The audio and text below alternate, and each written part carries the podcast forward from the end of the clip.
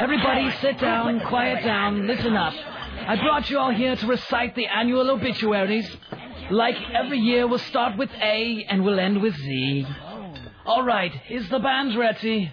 Ready. All right, hit it, Boils. A one and a two.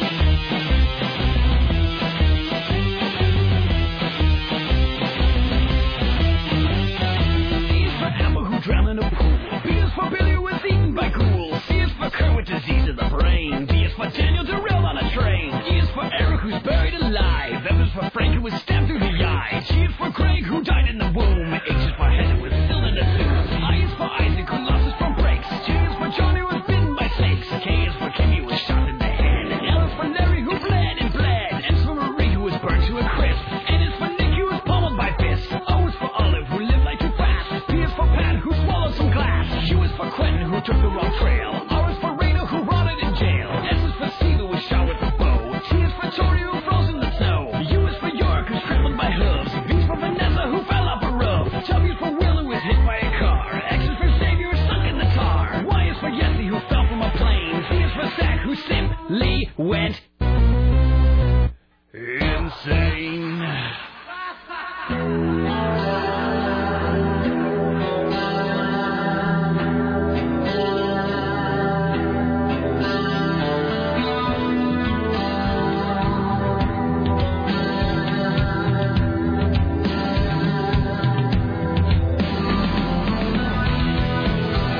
That's it. Excellent. Wonderful.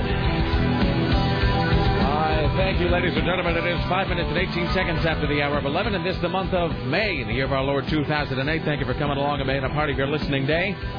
We are live from the plushly appointed yet not overly ostentatious studios of AM 970 Solid State Radio. This, my friends, is the Rick Emerson radio program, an excursion into whimsy. Uh, thank you for joining us. That was Creature Feature, by the way. Uh, that's called A Gory Demise, and it's sort of a musical interpretation of the Gashly from Chinese, which is the Edward Gorey poem. Anyway, L is for Leonard, who died of ennui. Uh, it's 503 733 2970. Want to join us today? 503 733 That was me. I was tossing my pen in the air and it landed on the off button of my microphone. Well, it was bound to happen eventually. I don't think I could do that again if I tried. I'm going to try right now. Nope. Nope. Nope. Nope. Nope. Really? Nope.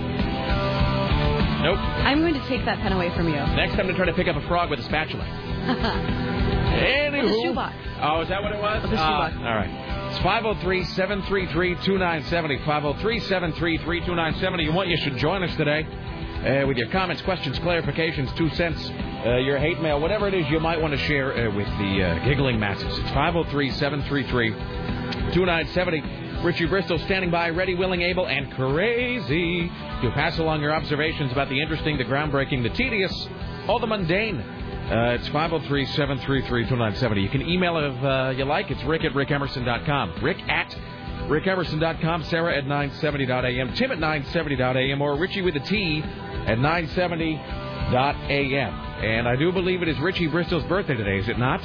It sure is Rick Emerson. Do we know how old he is? 30. I think he's 38. No. I think. You're I don't know. We'll have making that to. up. There's no way. We have to get him in here. I don't know. Well, you know, Dave Zinn's older than we thought he was. Dave Zinn's 33. it's Dave Zinn's uh, mother's birthday today too. So it's Dave Zinn's mom's birthday, and it's Richie Bristol's actual birthday. Dave, he's not 38. How old are you? 37? 37. How old are you, Richie Bristol? Don't. There's no need to be coy about it. You're not 38. Quit shaving years. You're, you're not 27. I do believe he is 37. 37. All right. So Richie Bristol. Everybody calls up today. Uh, wish uh, him a happy 37th birthday, would you please? We've got a special present we're going to give Richie Bristol later on in today's program. We'll talk about uh, that here in just a few. Uh, joining us today will be CNN radio correspondent Steve Kastenbaum, who I do believe was. Normally, I don't care about anything Al Sharpton does, but I'm pretty sure that as Al Sharpton was arrested, what, yesterday, two days ago, whenever it was it happened, I'm pretty sure that Steve Kastenbaum was there interviewing him as he was arrested. So that's pretty great. So he got within, I don't know, striking distance of Al Sharpton and lived to tell the tale. So Steve Kastenbaum joining us from New York City later on today. Jim Roop will be joining us from Los Angeles, where they are working feverishly to avert another strike, so as not to uh, further decimate the already plummeting economy of Southern California. Uh, Peter Carlin from the Oregonian will join us today. Uh, Dorothy Carcasseri from the National Enquirer uh, on the program later on. Uh, Taser Watch coming up today. Uh, religious Nutcase Watch coming up today. In honor of Richie Bristol and his birthday, we'll be counting down the top five songs about transvestites right here. I still have to put them all on one piece of paper. I have to collate. Collate's a word that I use a lot because I uh, I heard it in Office Space, but I don't really know what it means. Isn't Milton always Isn't that talking like about? binding? See, I don't know. I don't know the answer to that. I'm pretty sure that that's a thing that they say in Office Space where I have to bind and collate these documents, but maybe not. Now that I think about it, I don't even really know where I picked that word up. I say, ending a sentence with a preposition. Collate.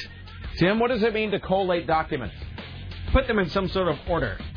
So is it to organize or is it a I li- would say to organize, yes. would you say it's more formal, like you're binding them with some sort of stapling or adhesive device? That is quite possible, yes. Okay. I suppose anything's quite possible. I suppose it could. al- It's also possible that you're taking them back and composting them into a mulch. Yes. Uh, for this year's blueberries. Well, all right. Uh, well, we'll find out. Uh, if you know what collate means, call us and tell us, then I can cross that off the list of things I don't know. Uh, it's 503 733 2970. So, uh, yeah, top five uh, uh, transvestite songs coming up later on. Not sung by transvestites. Well, I mean, in one case, sung by transvestites. Uh, but songs about transvestites. And we will answer the magical question How crazy is Richie Bristol? The answer is very, very, very crazy. Oh, like you're one to talk. I'm not one to talk. I am one to talk. I'm talking here. Look, we can smell our own, Sarah. I'm just saying, I can tell you're a little crazy. I'm uh, yeah. I'm Tim's probably the sanest of all the people in here, but that's only But a he's relative pretty bonkers, statement. too. Tim sits over there, waves at imaginary bats all day. So, Oh, I'm about this far from snapping all the time. really? Yes. Today, would you say What is that? Was what? that you? Were you kicking something? No. Somebody trampling the ceiling. Yeah, do you hear Oh, that? the squirrels are loose again. There's something running around. that was the craziest sounding thing you've ever said. Really? Are they, Tim? Tim, did you hear that? I do. Okay, there's someone like like Oh, pounding Oh above us. no, I hear it too, Sarah. Get me out of here. They've all got mad. Please tell me you saw the lights just lower. Remember, remember the promise that we made of two out of three of the people in the room. Hear something that it's true. Yeah, or say something. something. Then it's true. All You right, did hear so it, there, Rick Emerson. I, I did hear it, and I also smell something burning, whatever it is. did somebody let the squirrels out again? yes, they did, Tim. I think the squirrels have been let loose again. Mm-hmm. And the gnomes as well. Anywho, uh, so yeah, so Richie's crazy. So we'll talk more about that later. If you didn't hear the uh, the recap just now, it really is to your detriment. We air uh, the Rick Emerson recap every day from ten to eleven, which is sort of a distillation of the previous day's show. Uh, you really ought to be listening to that because it does. We kind of play that thing that says like it previously on the Rick Emerson show, but it does really uh, serve the purpose. I mean, it was sort of designed to get everybody up to speed on what might be happening on each day's show because we do sort of carry things over from one day to the next. Anyway, so we'll we'll talk about that. Couple brief show notes. Uh, so tomorrow, Scott Daly joining us in the studio. He's going to be counting down his top five pulp uh, songs. Oh, awesome. Uh, also tomorrow, and I just got this uh, confirmed yesterday. We're going to be talking. To, you may not know this guy's name. Uh, we're going to be talking to a guy named Steve Alton, who's an author, uh, and he's most famous for writing the book Meg, uh, which, if you are a sci-fi fan, uh, you probably know the book Meg. Meg is about a Meg, Meg is about a megalodon shark. It's a 100-foot shark, which did at one point live. It's a real thing that used to exist, and some people speculate that it still exists. Anyway, so he's written this whole series of books about 100 foot long great white sharks, and he's got a new book out called The Shell Game. And uh, anyway, so uh, we're going to talk to the author Steve Alton tomorrow, and then Monday the Dry County Crooks uh, will be joining us in the studio to give us their musical stylings. Don't forget today, today, today, today, today, today, right now here today, one week. We're now one week from Rick Emerson Listener Party 11, happening next Thursday, May 15th, 8 p.m. At the Crystal Ballroom, speaking of music, music will be provided by Emerson Starship and the Fine Young Lads and Nickel Arcade. Uh, the Rick Emerson Roast with Roastmaster Carl Click. Roasters including Sarah Dillon, Storm Large, Byron Beck, Peter Carlin, Gordon Fatboy, uh, Scott uh, Daly, and Aaron Duran. Uh, and uh, many more surprises and happenings and mayhem and drinking. Tim Riley working on the following stories for your edification. Hillary will be at Lincoln High. That's Drinking Lincoln tomorrow afternoon. Excellent. Obama will be here too, but we haven't heard where and when yet. Uh, Hillary's in West Virginia today. A sinkhole threatens to swallow a Texas town. Meanwhile, a Texas woman wins $21 million playing the slots in Vegas. A 51 year old Arizona man pimps his brand new teenage bride to porn sex photographers. Good for you. Wait, no. Bad for you. Bad, bad. Mustn't. Mustn't. Mummy will smack. All right. Anything else? Uh, no, that's enough. All right, that is a lot of news. So, wait, did you say that Hillary is here today? Or coming here today? No, uh, she's in West Virginia today. She'll Why? be here tomorrow. What's in West Virginia? That is the next election. Really? In West Virginia? I don't even think they allowed those people to have pencils. All right, well, whatever. Uh, Mm-hmm. Sarah Dillon joining us today, as she always does. Hello. You look Hello. nice today. Oh, thank you. Yeah, all right. I'm just wearing a T-shirt. No, I'm just saying it's something about, I don't know anything about anything, something about uh, uh, the color of your hair, the shirt, the whole thing. You got like a, it's, it's a, a look. You have a, you have a healthy glow about you today. Well, thank you, sir. All right, well and out again. How was your night? How are things? It was fun. Uh, my friend Heather came over, and um, I have a great back porch, and we sat on my back patio and drank wine and listened to MGMT and went through all of the listener submitted roasts. Are they good? They were hilarious. There was a whole lot of them. I know there's there's dozens and dozens that got sent in. Yeah, they were really, really good. Um, people are very, very mean. Yes, yes, they are.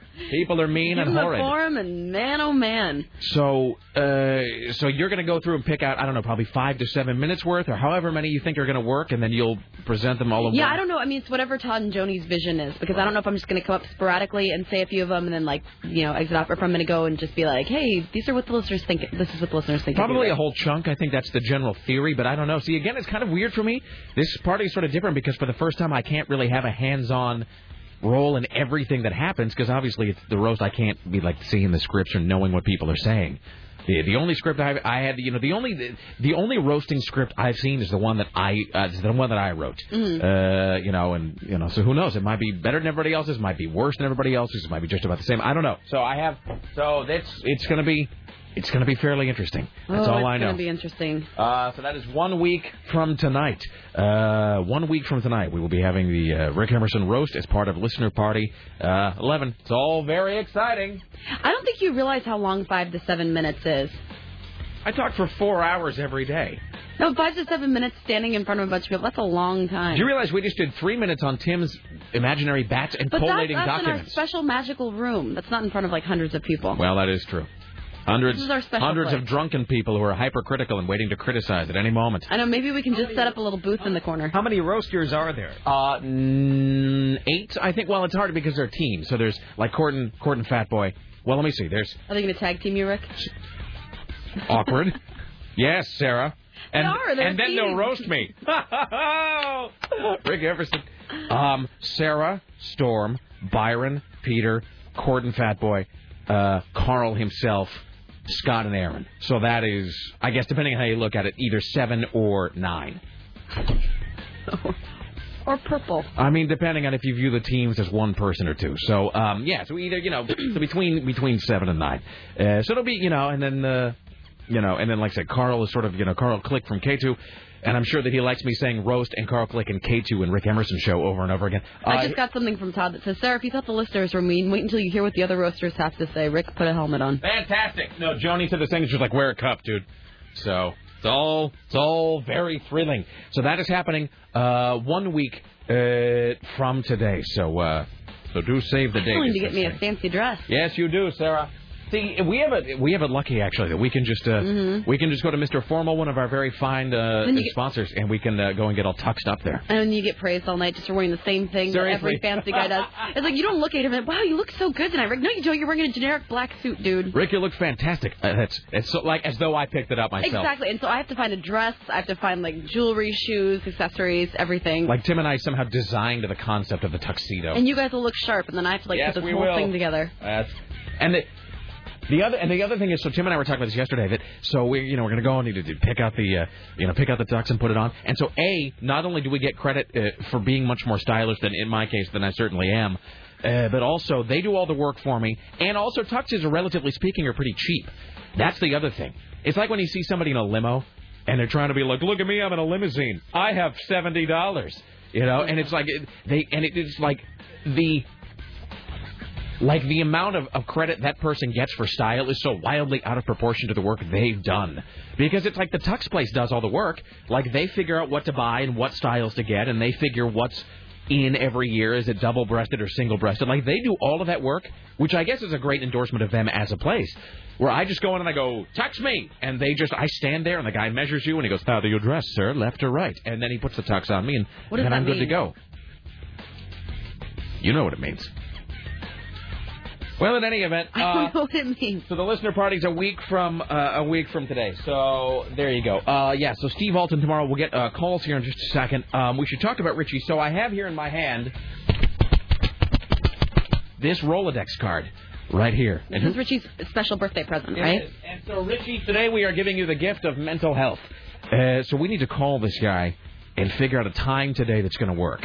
Uh, so I don't know what Well, time Oh, we're done that with would all be. of our correspondence before two. So Yeah, we have Peter Carlin though. That's the thing. is he in studio? No. So, oh, the therapist? No, Peter Carlin. No. Uh, here's what we have: Steve Castaman, Jim Roop, Dorothy Carcasseri, and Peter Carlin. So it's it's a little bit of a day. Uh, so, uh, but we have this therapist who will come in. He has a bachelor's in psychology and is a practicing mental health therapist um, and addiction medicine specialist. And uh, so he will come in and uh, and analyze Richie's particular brand of crazy. So we just need to figure out when we want him to come in. So we can talk about that. We'll figure that out. So happy birthday to you, Richie, in advance. Uh, let's do a couple of these uh, calls and then we'll. Uh, uh, hello, hi, you're on the Rick Emerson Show. What's up? Hello, sir. Oh boy. For the love of Christ. Hi, you're on the Rick Emerson Show. Hello. The phone is the way it should be. Are the phones actually? Is it is it on their Yeah, no. end? Hello, hi. Can you hear me? You know, here or anywhere or in the back. Well, all right, thanks. Well, we're off to a flying start. It's fantastic. Anyway, so Here, why don't I try calling? yeah. why don't you call me from the other side of the room, Sarah? All right, I'm All calling. right. Well, we were we were trying to reach the callers who were right there because I think they were going to tell us what collate meant because we're now 20 minutes into the show and then hold on, let me answer. Why, Richie? Don't you don't need to. Richie's busy Richie, screening it. it's me. Richie, you're Can you listening to put the it on program. hold, She's right please? here. Just put her on hold. Thank you. Why, hello. Hello. Can Okay, hear so me? you are there. All right. Okay, so it's just the callers who weren't there. All right. Okay. Well, at so some now point- we can take a big breath. At some point, somebody will call and tell us what it means to collate. I Oh, don't- Kristen Bowie actually wrote me if you'd like to know right now. No, I don't want to know right now. Okay. I want to. I want to wait. I like delayed gratification, Sarah. Uh, so Creepy. you know what I'm talking about. So uh, I still don't know. I'm sorry. I wasn't trying to be weird. I don't. I don't know what it means if you dress left or right. What really? does that mean? Um. Okay. Have you seen the movie? Have you read the book The Firm by John uh, by John Grisham? no. Because he describes it in there. All right. Um. There. Uh, Well, I'm sure since you're dancing around like this, it has something to do with. Yes. Yes, it has. It has something to do with that. You just did like a little downwards Y motion. It's like you were doing a, the YMCA dance, but upside down. Um, it it, uh, um, it means uh, when Well, they they're- when they fit you for the pants. Yes, it's uh, i it's like is that to the left or to the right? Oh, I never. Yeah, I guess I never really thought about it. You have to choose. But they do Make say your choice. there's this whole sequence. I don't think it's in the movie, but in the book, The Firm, where he's getting fitted for the first like really expensive suit he's ever had, and the guy goes, "How do you dress, sir?" I have seen that movie. Okay. Yeah, how do you dress? And he goes, What do you mean, how do I dress? How do you dress? To the left or the right, sir? And he goes, I don't know what you're talking about. What do you mean? He goes, and, and the guy at the suit shop who's like having to do with his toothless rube, you know, is like, um, your member, sir, is it to the left or to the right? And you'll actually hear guys calling and ask like us, how's it hanging, Tom? And Tom will go, left. So there you go. So I don't think they really do that like it, uh, you know, like unless you're like going like to to the home of the Brooks Brothers and saying, you know, hello, hi, give me a suit. So maybe they do. I don't know. Let's see if these calls work. Hi, you're on the Rick Emerson show. Hey, Rick. Get it out. What's up? Hey. Hey, I found out how to make a hormone. You uh, hold it. You found out how to make a what? How to make a hormone. A hormone? It, does Yeah. this involve not paying her? Wah wah. Oh, Yeah. you broke the joke. Oh. Yeah. All right. Goodbye. All right. What is with it's crazy in the air today. And what is with what's up? I should have known it would have been an old joke. Oh God. All right. Hi, you're on the Rick Emerson show. I haven't even talked about the dog person that came to my house last night. Hi, you're on the Rick Emerson show. Good morning, sir. Good morning, Sarah. Good morning, Tim. Hello. Good morning. Hey, uh, a couple of logistical questions. I guess maybe I've missed them because I, I do have a job, sadly, and I can't catch every last nano moment of the show. But what time do the doors open at the Crystal Ball? 7 p.m.. 7 p.m. And being that I'm um, whoring up my uh, girlfriend uh, with a uh, Catholic school out, girl outfit, Um, is this going to be mostly a standing? Are you going to have tables like you know, I guess what a, what I would envision a roast like a nightclub? kind Well, let's of back up for a second. You're whoring your girlfriend up with what? a, a, a Catholic schoolgirl outfit. Oh, okay, all right. Um, Or up, whichever way it you is. want to Uh, it, it, there will be uh, seating uh, until the roast section i- segment of the party is done. So, in other words, from the beginning of the party, I think all the way through the roast, there will be seating, so you're not obliged to be standing there watching some people talk on stage for however long. Once the roast section of the party is done, the seating will be cleared away. Oh. Uh, to make it a more open space. But yeah, during the roast, there will be seating, so she is not obligated good. to stand for an hour. Well, that's what I was going to say because although I've never actually stood in like nine-inch stiletto heels, I can only imagine that's Yeah. probably not the most. No, no, no. We did there. wa- We did take that in, into account or consideration or whatever the word is. So during the roast segment, there will be seating uh, provided. Yes. Okay, and one final question. Uh-huh. Based on the, the um the massive amount of alcohol no. parties that I've been no Yes. the underestimated um, manpower that the venue needs. Have we dealt with that? Yes, we have, as we say uh, every, every year. Look, we're going to have more. Boy, it, here's the thing: uh, Susan Reynolds and I sat down uh, with the people at the Crystal, who were very cool, by the way, and who have never uh, never let us down in the past. Um, but we made it very, as they would say in the Breakfast Club, crystal clear to them uh, that you must, must, you must have a full bar staff and lots of bars. So I think they're going to have at least three full bars going the whole night uh, with the appropriate amount of wait staff. That will be dealt with this time. Yes, sir. All right, we'll see you there. Thank you. Well, let's do one more. Hi, you're on the Rick Emerson radio program. Hey, Rick. Hey, Hey, collate needs to add up. so take how a would bunch you, of take yeah. a bunch of random information and add it up and and and see the big picture. so can you collate documents? Yeah. Well, what does that even mean? So if I have a whole bunch of documents in front of me and I collate them, does it just mean to put them in a pile or to analyze them? Uh, Analyze them and add up what what they mean. The sum Add up- total of their add up the- knowledge. yeah, add up the sum total of their knowledge and find out what you're looking for. Excellent. All right. See, and I've been using that word just sort of colloquially, and I never knew what it meant. And I wanted to, uh, and uh, Richie and his mental problems. he, he he has no mental problems. He's a child. It's his problem. So you're saying for for a five year old, he's absolutely normal. for about a ten year old. He still lives at home. I mean, he runs around with a group of guys, you know, in the posse. I mean, the guy is a is, is a child. He's an adultolescent, sir. Yes, and, and and he's a call screener at a radio station. What else other proof do you need? Sounds great, Rick. All right. Thank you, Yeah, sir. But anyway, yeah, R- Richie is just twelve. Wish, so, you- wish you him know. a happy 12th birthday. Okay. No, no, no, no, do it. Wish him a happy birthday. Oh, boo! All right. Uh, we should say this, and let's let's do this too, and then we will take a break. We'll come back. Uh, Steve Kastenbaum, we have uh, more calls to get to. Uh, Tim Riley preparing his news. So uh, we have it. I apologize that this took till today, but there was some logistics, some paperwork, th- things that had to get handled, and whatever. So we have now the list of uh, winning bidders uh, for the Sleep Country Pajama Bowl, uh, which is benefiting the Trillium Center, which is mental health services, not for Richie, uh, but for foster children. Uh, Sarah has a bowling team. I have a bowling team, and we were taking um, it- sort of bids and people, you know, buying spots on the team. And so it took us a day to sort of get everything sort of correlated. Uh, but here we are. So uh, my team will be Ben Galvin, Jeff Klein, Rob Peacock, Scott Landerville, and our good friend Mailman Chris. Sarah's team, Ruben Rez- Resnick, Greg of Canby, um, Caver Ilalisa, Ilalisa, two last names, Michael Flores, Bill Burkett. So there you go. So thank you to everybody who uh, donated, everybody who pledged, everybody who tossed in a bid. Uh, those are the winning bidders uh, for the Sleep Country USA uh, p- uh, Pajama Bowl, which is happening Sunday, May 18th. You can find out more at uh, sleepcountry.com. So, all right, let's take a break. We will come back after this. Steve Kastenbaum, your calls and uh, more stuff of things. All right, here's.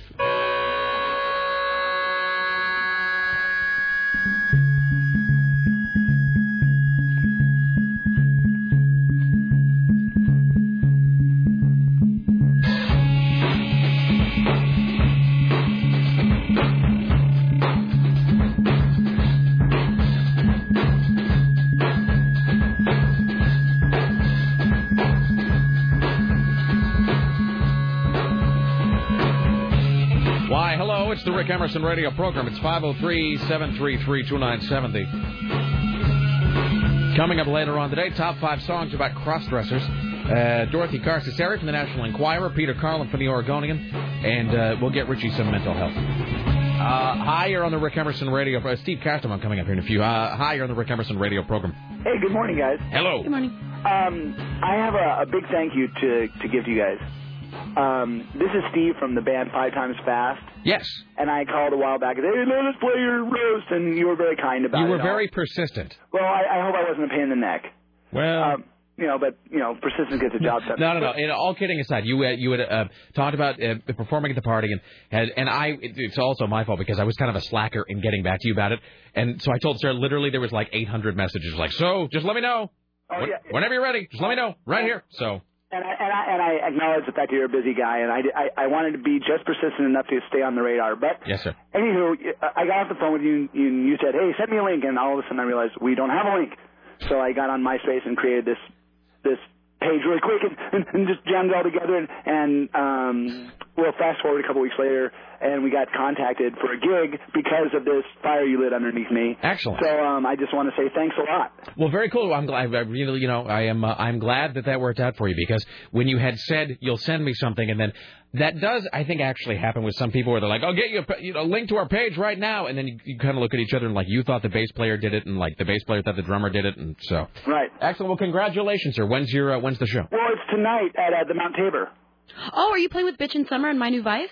Oh, I wish. No, no, we're playing with Grinch. and oh, they're at the Hawthorne Theater. No, they're at the Hawthorne Theater on Friday or Saturday. All right. So, uh, so what time is the show? The show starts at nine. Um, Short Fuse will play first. We play second. Then a band called Stag Rot, and then this uh, Stag Rock.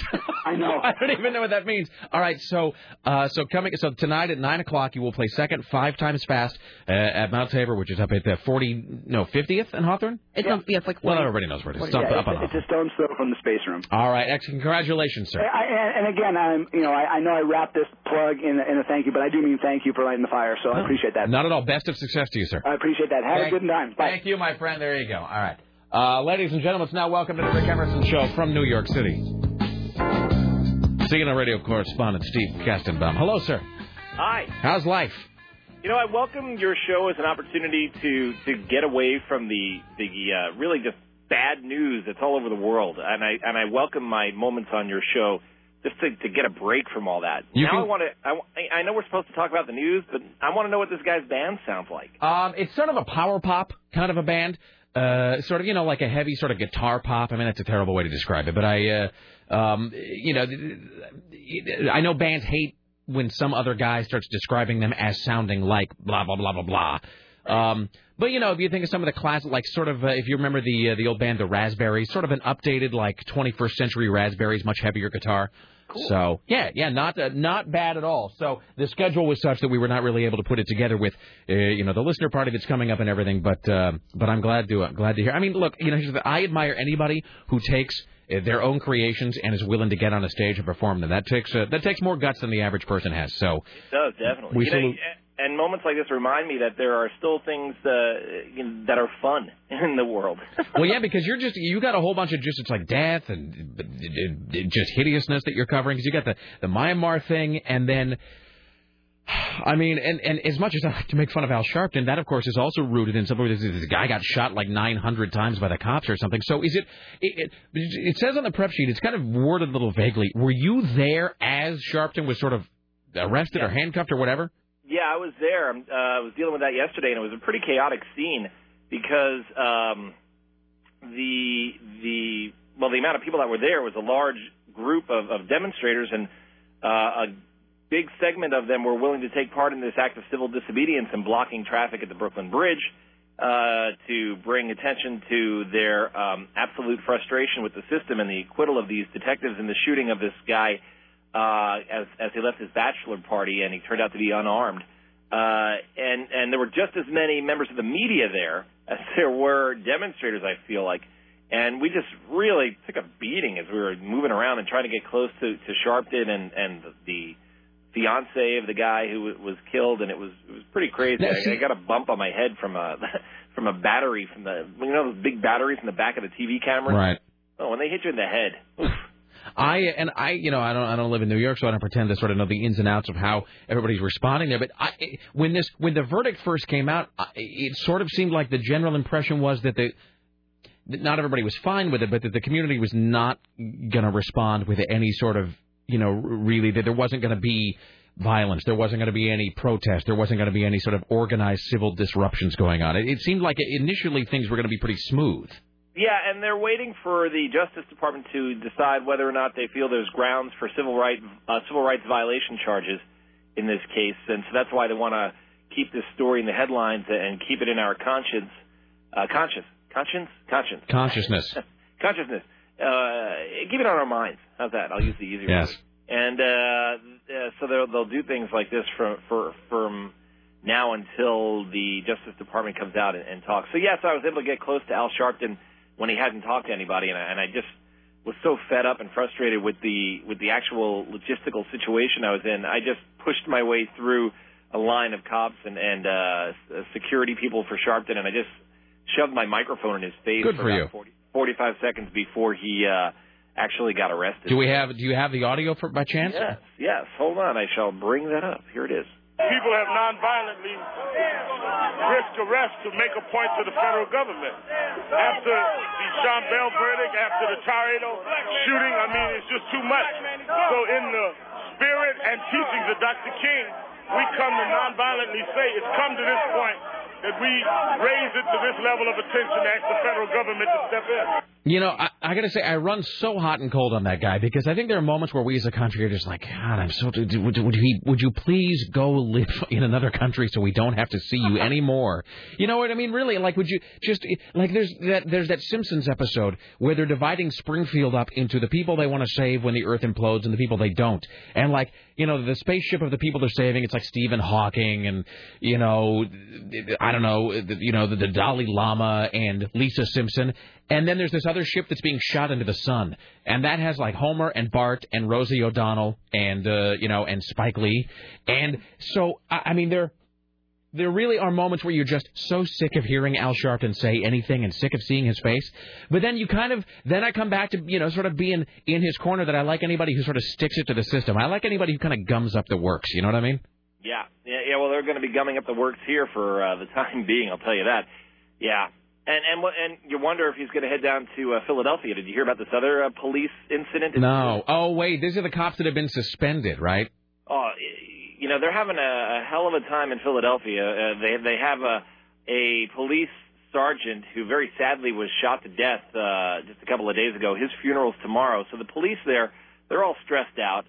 And then there was another shooting unrelated to the shooting of the sergeant, and, and cops witnessed it. It resulted in a police chase. Anyway, uh, TV helicopter was overhead when they when they caught up with these suspects, pulled them out of the car, and uh, over a dozen officers literally proceed to start kicking these guys while they're down on the ground and hitting them with uh, nightsticks before they place the handcuffs on them.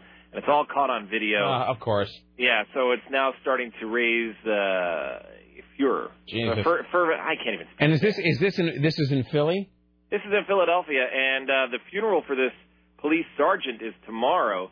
So you know the the the best guess is that you know people w- will sort of wait until that funeral i- is over and, and before they start uh, you know demonstrating against. Well, and it's not like Philadelphia is a real, you know, there there are deep divisions in Philadelphia to begin with. It's it's not like it's not like Philadelphia is a city where i i it is not necessarily the city. It is the city of brotherly discord uh, to a great extent. So that's another one of those cities where you just get the sense that it's such, built on such a fragile foundation.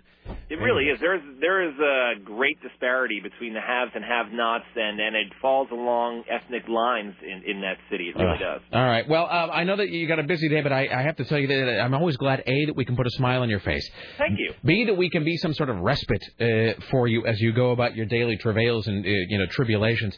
Um, before we go, I will simply ask you a pop culture question that I myself need the answer to. I wrote this down last night because I was having a discussion with somebody. I had this whole thing where I was going to grow a beard, and then I decided not to because we got this listener event coming up and you know, I, the listener event is the wrong place to be sporting nine days of growth, you know, because that's like you're sort of in between a rock and a hard place there, facially speaking. So, but I was talking to somebody about the kind of beard I wanted to grow, and was it just going to be a goatee or a Van Dyke, or is that the full beard or a trimmed beard or the George Michael beard or the whatever?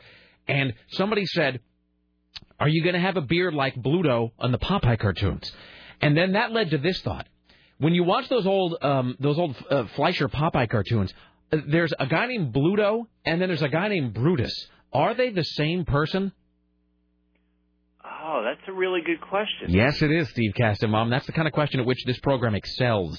So there's Popeye, there's Sweet Pea, there's Olive Oil, but then there are the two guys who look almost identical. Just these big, sort of fleshy lummoxes with beards, and one of them is Bluto and one of them is Brutus, and I don't know whether they're the same guy and that was just like lazy writing and animating that they somehow got tagged, you know, they got the tag with two different names, or if it is in fact two different people.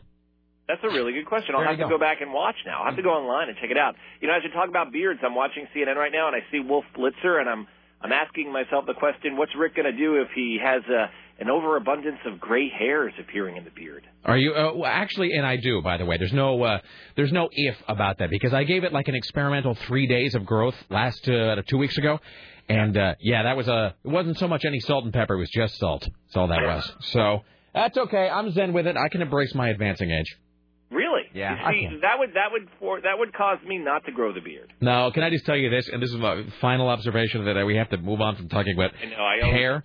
Yeah. Uh, and I know you've got like I know you've got death and despair to get back to. So um, I will say this: there was a guy I work with who I will not name who came by my again. I had been having this whole discussion about how my beard had sort of grown out and I'd seen that it was gray, and I'm, I'm actually okay with that. I don't, you know, my hair turning gray doesn't really bother me. But this guy came by my office and he's like, he's like, yeah, well, you know, uh, it's like, uh, you know, the really unpleasant thing is my. Uh, my back and chest hair is turning gray now. And I'm like, why would you come by my office to tell me that? He had no other business. He didn't need anything. It's not like he needed any sort of actual help with anything. His sole purpose in coming by my office and standing in my doorway was to talk about the changing color of his back and chest hair.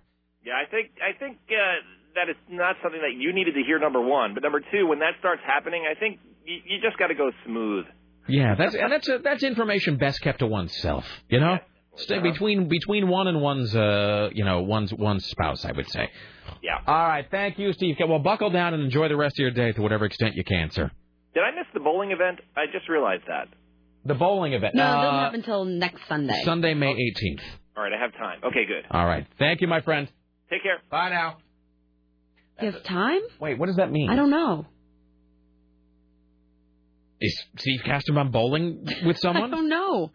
Is he on one of our teams? I realize he's kind of delirious today. Did you get the feeling he wasn't quite all? I mean, I'm getting the feeling that like, every single person I've talked to today says that they can't really speak well today, Yeah. and that their heads are low. I can speak fly, I, flying. yeah, I was like going for you. Uh, How did you start the show? You're like, it's things and stuff. I I was speaking. I was speaking good. Christ. Hi, you're on the Rick Emerson show. Hello. Hello, Rick. Hello. Hi, you. Hi, this is Bob. What's up, sir? Hey, I've got uh you know, the quote from Office Space that was pretty accurate. I also have the uh, dis- uh, the uh, definition for collate. Okay, but what is the actual quote from Office Space? The actual quote is from Milton Wadhams. He Right. says, "If Sandra is going to listen to her headphones while she's filing, then I should be able to listen to the radio while I'm collating." Ah, okay. I knew At a it came reasonable from volume. I was told I could listen to the radio at a reasonable volume. I, I knew that it came from Milton. Some, you know, Milt Wadham's big squirrely guy. All right, uh, mumbles to himself. All right, yes. Okay, what else do you have, sir? Well, the actual uh, for for that instance, I think in office space and when in my office at least, well, the definition of collate is to gather or arrange in their proper sequence. Okay, so it, it's sort of so it has kind of a fluid definition depending on the circumstance or context. Yeah. Excellent. All right, thank you, my friend. Yes, you're welcome. All right, there you go. Well, the thing about Steve is you just get the feeling Steve. It's like those days where Roop has been on the clock for 40 hours. I get the feeling that Steve is just. I mean, it sounds like he was in the middle of just a police melee, and he's covering. I mean, all kidding aside, he's covering this thing in Myanmar where there's like 100,000 people who are dead or something, and then he's. You got the feeling that they're going to send him down to Philadelphia for these other cops that have been caught on film beating some guy into a pulp. So, and Philadelphia is just. I mean, I've. I- And I I, mean, a reporter, being a reporter sounds like a really tough job. it sounds like equal parts excitement and suck.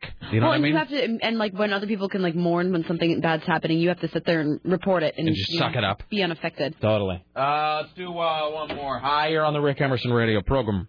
Hey, Rick, Tim, Sarah. Hello, hi, you. Happy Ed Gein month. Isn't it? Uh, oh, that's right. This month, the serial killer calendar is to Edward Gein. Although I'm partial to John Wayne Gacy. Okay, Uh, fair enough. That was God last bless. month.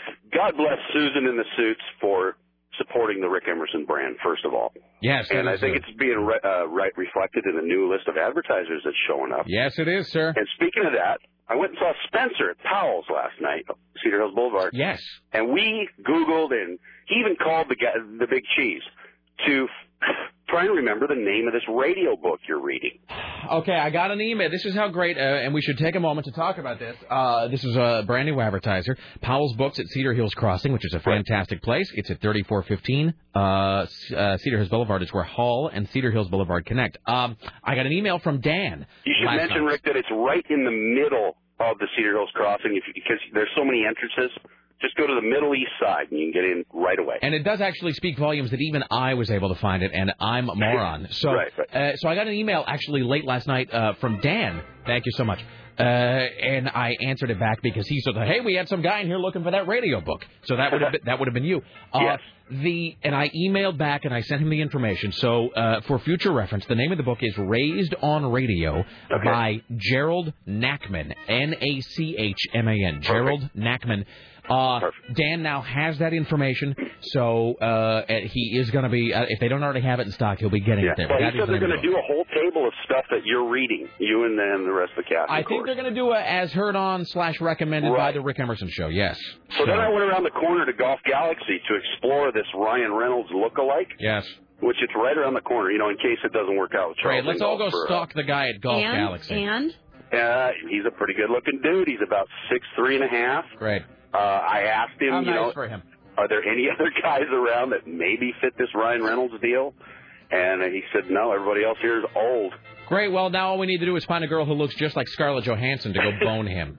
That's Well, fantastic. Sarah can look like Jan Crouch. Creepy. She can do anything. Yeah. Now I have a pledge challenge idea for the bowling deal. All right. This and then this really. I hate to do this, but this really then has to be the Right. final segment of the It's call. real fast. Uh, fish bowl behind you for gutter balls, a dollar per person. Throw it in there as you gutter ball. That can only cost us forty each. Oh, I see. And- so, so as I sort of snuff it, everybody tosses a and dollar. a fish bowl for Sarah for strikes. She can only cost us twenty four. All right, fair enough. We'll put it in the pile of suggestions, sir. Okay. Thank you, my Have a great friend. day. All right, there you go. Uh, yeah, they're going to do a table at uh, Powell's at Cedar Hills Crossing. Uh, that is just uh, the books that we here on the Rick Emerson Show have have enjoyed or recommended or, or whatever. So uh, I think they're putting that together today, actually. So that might actually, if you go go by that Powell's at Cedar Hills Crossing, you may you no promises, you may see that up today. All right, we should take a break. Tim Riley, have ye news for us? Oh, yes. It's very exciting. Uh, when we come back, Tim Riley at the Ministry of Truth. Later on, James Roop, Dorothy Carr Cesari for the National Enquirer, Peter Carlin for the Oregonian, and a mental health expert to help Richie deal with all of his many shades of crazy. Stay there. It's the Rick Emerson Show.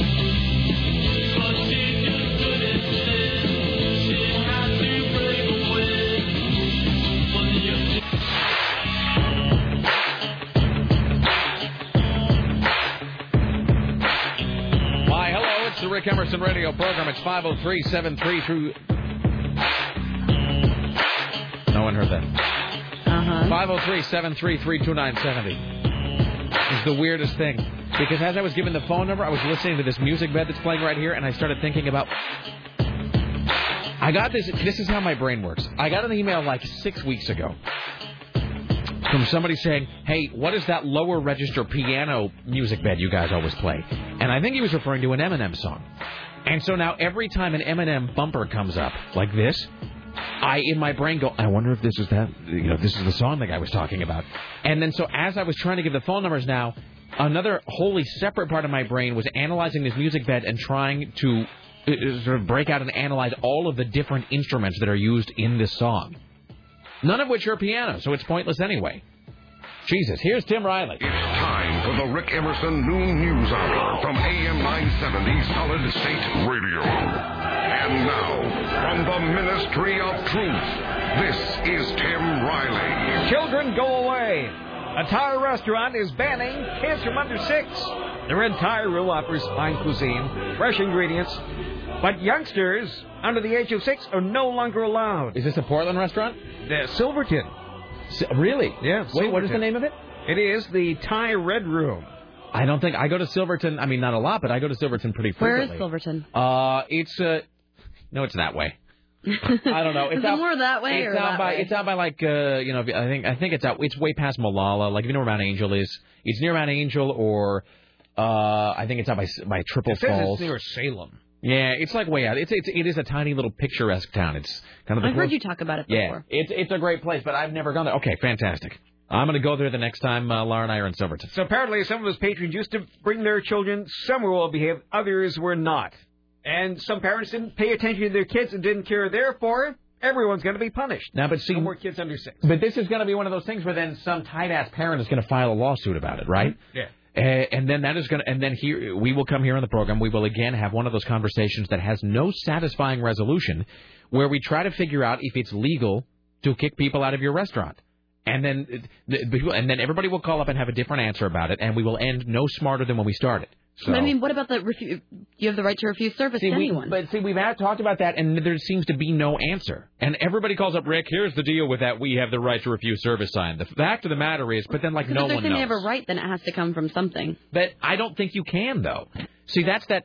That's that thing about uh, when they say you have, you know, uh, we, and it always says the same thing. We reserve the right to refuse service to anybody. We've had this discussion. I think last year sometime we had this because there was some restaurant that had it up. Um, because you couldn't, do like, you couldn't just say, uh, today I will serve no white people. Like that, you couldn't do that. I don't think. I don't think it'd be legal.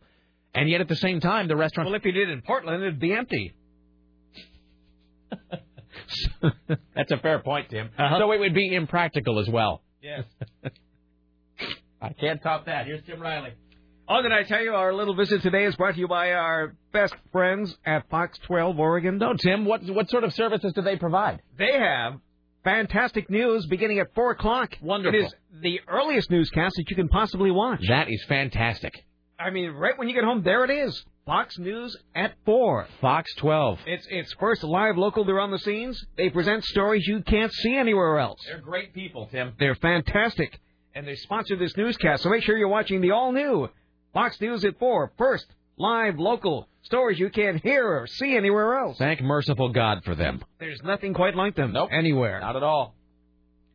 Uh, so a guy in Longview has died after hitting a power pole and rolling into a slough. Our rescuers quickly arrived, but it was too late. He was already dead inside. Apparently, he was already dead inside. The impact of uh, He was already hopeless and filled with ennui. the, the impact of hitting the power pole killed him before he even went in the water. Oh. So uh, it happened on Industrial Way in Longview. Traffic is uh, detours. All you uh, plan to go to Longview. There are a few tra- traffic tie-ups there. I do like the idea that he was already dead inside, though. He was already dead inside. you sort of get the feeling he just has sort of a blank, listless expression as he's hitting the pole. Mm-hmm. All right, here's Tim Riley. That's how I want to go. Malala has the day off today because somebody had a bomb threat there. That arson is suspected in a fire at a Woodburn school building. It was torched last night, and police think kids are behind it. It started around 5 o'clock. Uh, witnesses say a group of five kids dressed in dark clothing were running around the school late last night. They appear to be 12 to 14 years old. Uh, this is a uh, food storage facility right behind the uh, French Prairie Middle School on Newburgh Highway. You know, kids are behind everything. The fire started in an outhouse. Kids still have to use an outhouse. Where? At school, Woodburn. Woodburn's not that far away. Woodburn, as I say with everything, is just over there. Yeah. It's wo- an outhouse, really? An outhouse. Is fire this started in an outhouse. now? It's um, spread to a building uh, okay. causing thousands of dollars in damage. Ha- uh, how do I put this? Uh, Woodburn. Wow. Uh, is this uh, what kind of a school is this? This is a uh, let's see, it is a school district building. But this is an actual, uh, legitimate, paid for by the government school district building. The taxpayers, yes. Because if you go to Woodburn, uh, there are um, large numbers of temporary or perhaps uh, transitional workers. Tran- Residents, temporary residents. Temporary residents. Um, uh, who perhaps. Oh, guests. That's one way to put it. Uh, who are uh, there during certain times of the year for seasonal work, and uh, they uh, and there are sort of Christmas help. Ma- yes, exactly like Christmas help, uh, like elves, Tim, Mm-hmm. uh, and, and they have uh, The sort little of elves that bake in a hollow tree. they have sort of ad hoc e-, uh, communities that they set up where they live. But They this live is in covered wagons. this sort of this doesn't sound like that though. This sounds like an actual r- real school though, Is, is, where there's an outhouse. That's the thing I can't An get my outhouse mind Oh, doesn't around. make sense. No, it doesn't at all. Well, it's burned down now. They're gonna have to build a new one. Unless it's like out, you know, if like uh, some high schools have separate, like where they have the track and field and stuff. Like Mm-hmm. So- it could be further away from the schools. Maybe they have outhouses out near like. but I the think track. the phrase outhouse denotes. I mean, that's just a, that's like a, that's just a restroom. That's like an outdoor. You know, that's a bathroom that is not located attached to a Inside. central building. I That's mean, right, outside. an outhouse is a thing with like a plank and the moon-shaped hole in the door and a copy of the Farmer's Al- Almanac hanging on a hook. Yes. All right, well, whatever. Well, maybe that maybe not the outer. And by the way, that's got to sing- be a singularly unpleasant smell when somebody burns down the Woodburn outhouse. I guess Um, they wanted to see wood burn. Ah, yes, they did, Tim. Hi, you're on the Rick Emerson Show. Hello. Hey kids. Hi, hey, How's it hello. going? wow. All right, here's the deal with the restaurant. They can refuse to you know, serve someone as long as it's not based on what the Supreme Court calls a protected class, you know, a discriminatory reason. Their age, their race, their religion, their national origin. Those kind of things you can't discriminate on. Anything else, somebody's a slob, somebody's loud, kick them out. Can you discriminate uh, based on somebody's haircut? Uh, no, you cannot. Well, that doesn't make any sense. Well, that's the way it goes. You talk to uh, country John doesn't- Paul Stevens about it. This country, this country doesn't make any sense at all to me sometimes. Uh, all right, okay. So as long, so so it's not that we have the right to discriminate. Uh, we have the right to refuse service to some. to some as long as the Supreme Court says it's not based on a you know a faulty discriminatory reason. So can a restaurant keep out kids? Uh, that's it. Are you a lawyer? I I am what is known as a recovering attorney. Okay, so you have you gone to law school? You know, I'm, I I practiced law for ten years. Oh, okay. well, you all right. can't discriminate against age, and they're saying children six or under isn't that age discrimination? Uh, well, age discrimination is usually for people who are 55 and older. Actually, it's, I think you could probably say no to kids and get away with it. All right, but it's one of those things that somebody will have to. There will have to be some nitwit parent who wants us all to suffer along with their ill-behaved rugrats, who will file a lawsuit, and then the court will have to make a decision. I'm a nitwit parent, but I'm not that much of a nitwit parent. Well, I you know, but you know what I'm saying. I don't want. There's places kids don't belong. There are parents who have, uh, let's just say it, there are parents who have awful children, and because the parents suffer, they've decided that when they go out, we will all suffer along with them. Whenever my kids yelled when I was in a restaurant, I immediately when they were crying, you take them outside. Come on, you have to respect somebody else. Yeah, that's that's exactly what I'm saying, All sir. right, It's a- thanks, guys. Love your show. Thank you. It's a shame that a few bad apples have to spoil it for everybody, though. So, all right. There are plenty of them out there. It just seems like uh, you know eh, there ought to be just restaurants for grown-ups, and it shouldn't have to be. I mean, I guess this isn't going to be an issue after the end of the year when they ban smoking everywhere. But it's going to say you shouldn't have to go to some smoke-filled bar uh, to be around other adults. And I don't mean to sound like a cranky old person, but Jesus, I just don't. You know, eh, I mean, you, you, you, it would be nice to be able to go into a restaurant where there's just three feet away, and you're just. I sitting there- specifically request sometimes. Sometimes I just can't do it. I'm like, not near children's. Have you ever? Has anybody here? Have you ever spoken up and asked a person to deal with their child?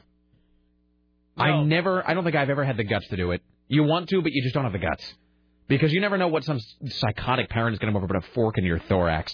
The closest I got was during that um, Indiana Jones screening with that older woman and her child behind us.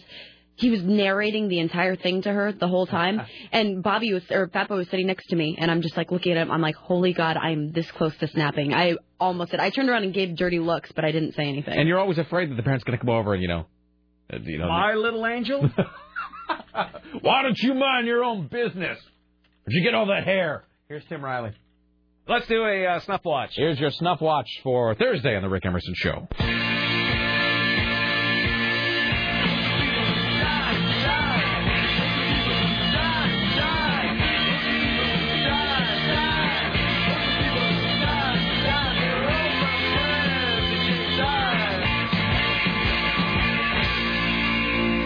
Well, he was a popular country artist, but he crossed over to um, many different fans. Eddie Arnold, whose mellow baritone on songs like Make the World Go Away made him one of the most successful singers in history, uh, died this morning, days short of his uh, 90th birthday. He died in Nashville. I think I have one of his songs here. I think he's being introduced here by Minnie Pearl without her hat. I just think of Eddie Arnold as a country love song. Ladies and gentlemen, Eddie Arnold.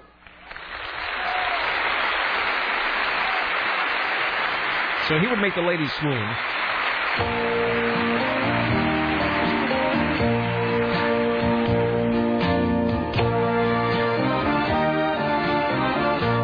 Make the world go away. That was probably one of the six. Yeah. I think he was. Somebody told me that he was second only to George Jones, I guess, in terms of like country hits or country whatever. So the country music industry, I think, especially at that point in time, is unique in that you will hear about all these country artists who had y- you know, uh, 500 number one songs, and they put out 184 albums, and yet th- they have sort of been lost to time. Yeah. Because it's not like anybody here really even remembers Eddie Arnold all that well, unless you grew up listening to it or you were a DJ. My or mom something. used to uh, buy all his albums. I think my mom had some of his albums as well. Uh, and there's a lot of those guys where it's you- like nobody ever, you know, whatever, whatever happened to Marty Robbins? Well, nobody remembers Marty Robbins. dead. Yeah, oh, he's, I think he's, he's way dead. Yeah. I think he's hella dead, but I, but he's, but he had a bunch of huge hits. Here's an, okay, we can, let's, Tim and I can probably do this really well. So, um, hugely successful in their day country artists that are now unknown to almost everybody. I'd say Charlie Pride. Mel Tillis. Mel Tillis, hey, good one. That's a good poll right there. Jerry Reed. Jerry Reed's really only known for Smokey and the Bandit at this point. Mm-hmm. Uh, let's see who else. Um, Red Sylvan. okay, you're way better at this than I am. Uh, maybe I need more coffee because I'm complete. I'm coming Well, after. because I've done so many nighttime request shows. Yeah. And it's the same thing over and over again, usually. Ronnie Millsap. Ooh. Red so vine. I don't think I can top that. Eddie one. Rabbit. Uh, Eddie Rabbit. I think uh, uh, do the kids know Eddie Rabbit. Sarah, you know Yeah. Eddie Rabbit, sort of. Yeah. Uh, he was sort of pop enough, maybe. I think Red So Vine, maybe the Boxcar Willie. Roy Clark. Roy Clark. Roy Clark, dead or alive? Uh, I think still alive. Buck Owens is dead. Buck Owens dead. Yeah. Okay, Buck Owens dead. Roy Clark, who I quite like, uh, he is still alive. Excellent, good for him. All right, I'm gonna try to do. I'm gonna try to come up with one more here. Let's see. Um, Reds. Now I'm just stuck on Red Sub. Come on back and talk to Teddy Bear. Kitty Uh, Wells. Kitty Wells. Kitty Wells. Tom T. Hall. Oh yeah. All right. Okay, and we're done. We're done. All right. And there Eddie you- Arnold is dead. Eddie Arnold dead. Almost Freaking dead. 90. Almost 90. Farewell to you, Eddie Arnold.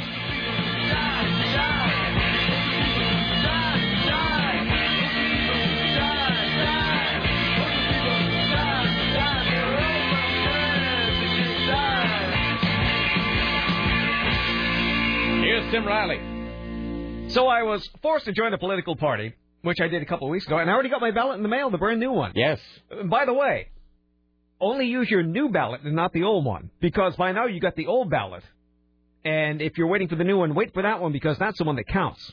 So wait for the new one. Wait for the new one. How will the new one be differentiated? It'll it'll tell you what party you now belong to. Oh, I see. So it'll have your updated information because we Yeah. did that. So Because if you do not belong to a party, you cannot vote for anything really, All right. except for stupid things that nobody ever heard of. except for dog catcher, was there ever any city where people really voted for dog catcher? oh, I'm sure it's Because that's that old thing. If that guy couldn't get elected dog catcher, I don't think anybody is elected dog catcher. I don't think that's a thing that ever happens. So, all right, duly noted. Oh, and by the way, just so there was a whole thing about Hillary Clinton continuing her big push into Oregon, which really matters like less than nothing at this point. She's going to be at uh, Drinking Lincoln tomorrow. You know, somebody No, had a- Saturday. I'm sorry. Tim, maybe you have this. Maybe you can answer this question. Mm-hmm. Somebody says, since Oregon votes entirely by mail, they have no ability to perform exit polling. Do they bother to conduct independent polls in Oregon, or they just not re- bother reporting estimates at all? That's kind of interesting. I hadn't thought about that. More than likely, I I would say. Maybe they do phone polling or something. Yeah, who's the guy that does all the sir, uh, Tim Hibbert or whatever his name is? Yeah. yeah, the K two guy. Somebody do, like call out polling, maybe. Yeah, All right. answer your phone. Oh, by the way, you don't need a forty-two cent stamp to uh, mail your ballot back. A forty-one s- one stamp will do. You know, I think that It's ought to going be. up. Doesn't it, doesn't it irritate you that you have to buy a stamp for your ballot, though? Well, you can drop them off. But I mean, doesn't it seem like that's a thing? That should be one of those postage, you know, no postage necessary if mailed in the United States. Really, what am I paying for? So uh, Hillary is uh, going to be here. Uh, let's see here.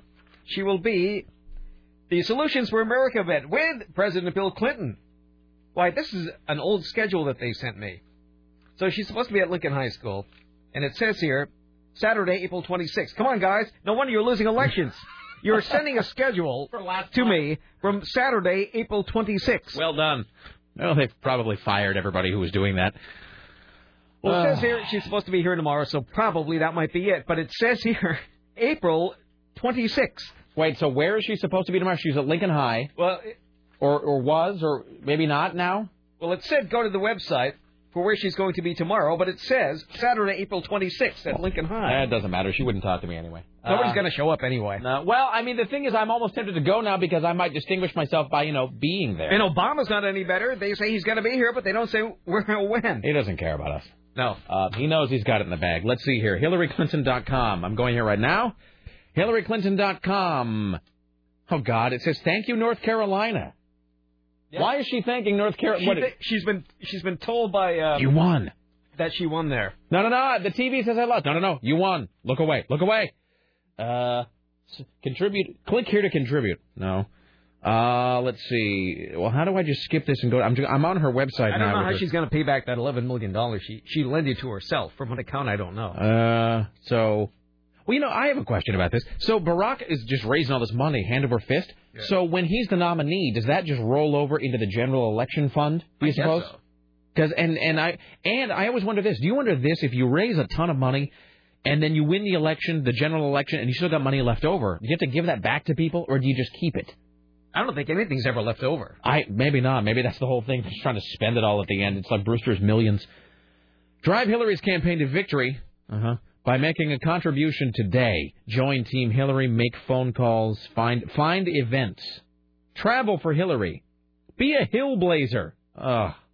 Hillblazer is youth for Hillary. How about a hillbilly?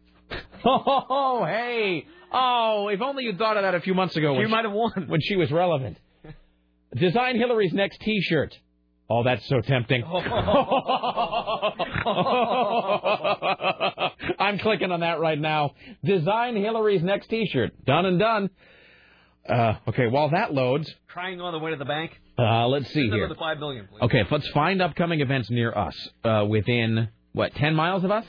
Do you think the average person's going to spend this much time? No. Trying to find out where she's going to be. No, it shouldn't it be on the. fr- Shouldn't the website be able to figure out where you are based on your IP address and just tell you Hillary will be in Portland? Mm-hmm. I mean, uh, I I mean, it seems like you go to a lot of places on the net and they already know what city you're in because you see personalized ads. Did you hear that, Papa Gala? Well, it's a little bit too late. Yes. He can't. His phone's been disconnected. Find. We're, All right. We're still trying to find out where Hillary's going to be. What is today? Today is Thursday. The eighth? The eighth. Tomorrow Um, is Friday. The well, ninth. it is. Um, let's see.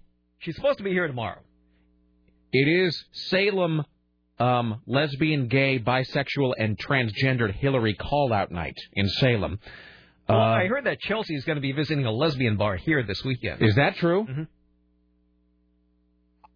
Chelsea Clinton? Yes.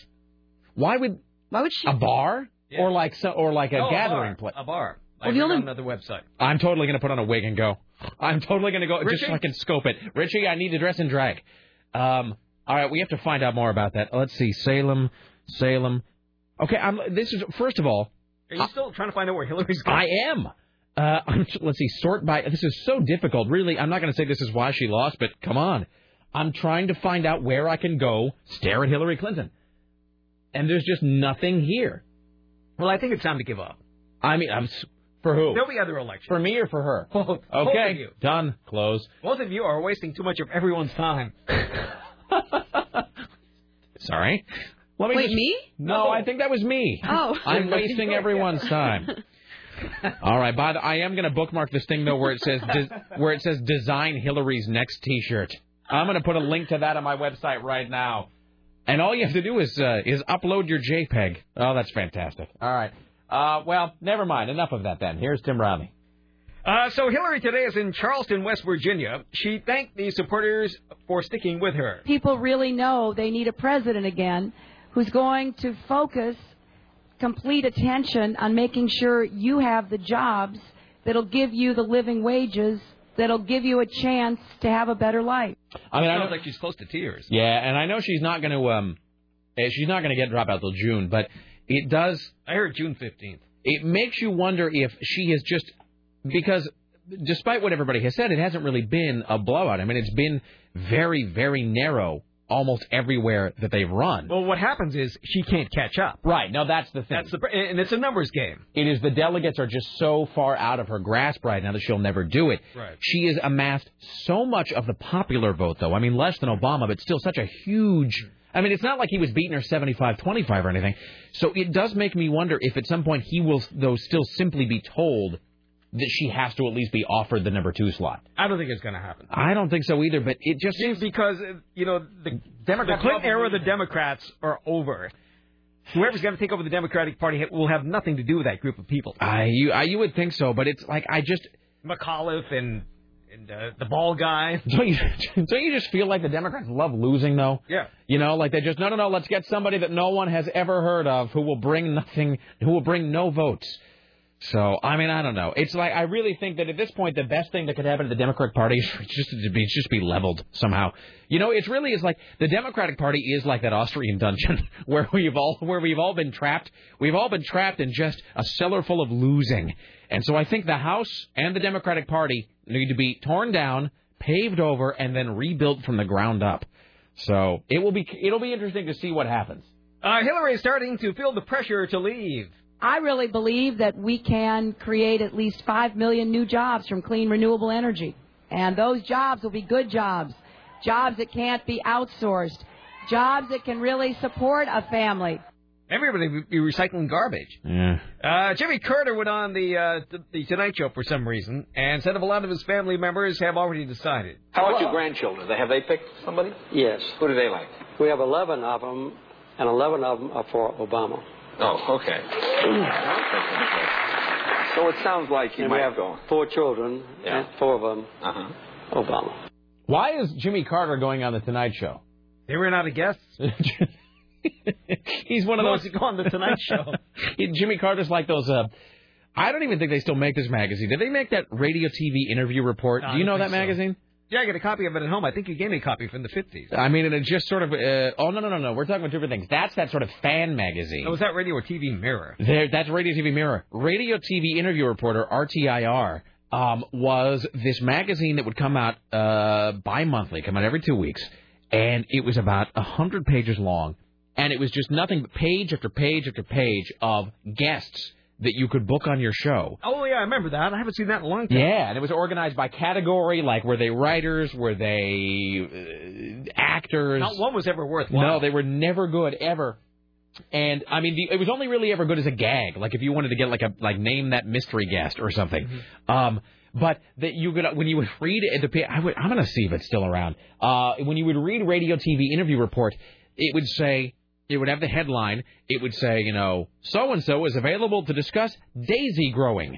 And then it would have his picture and a picture of his book, you know, how to grow daisies, and then it would be a, a discuss, and then his contact info. And you would see this at the bottom all the time next to the guest. It would say, available as a last minute guest.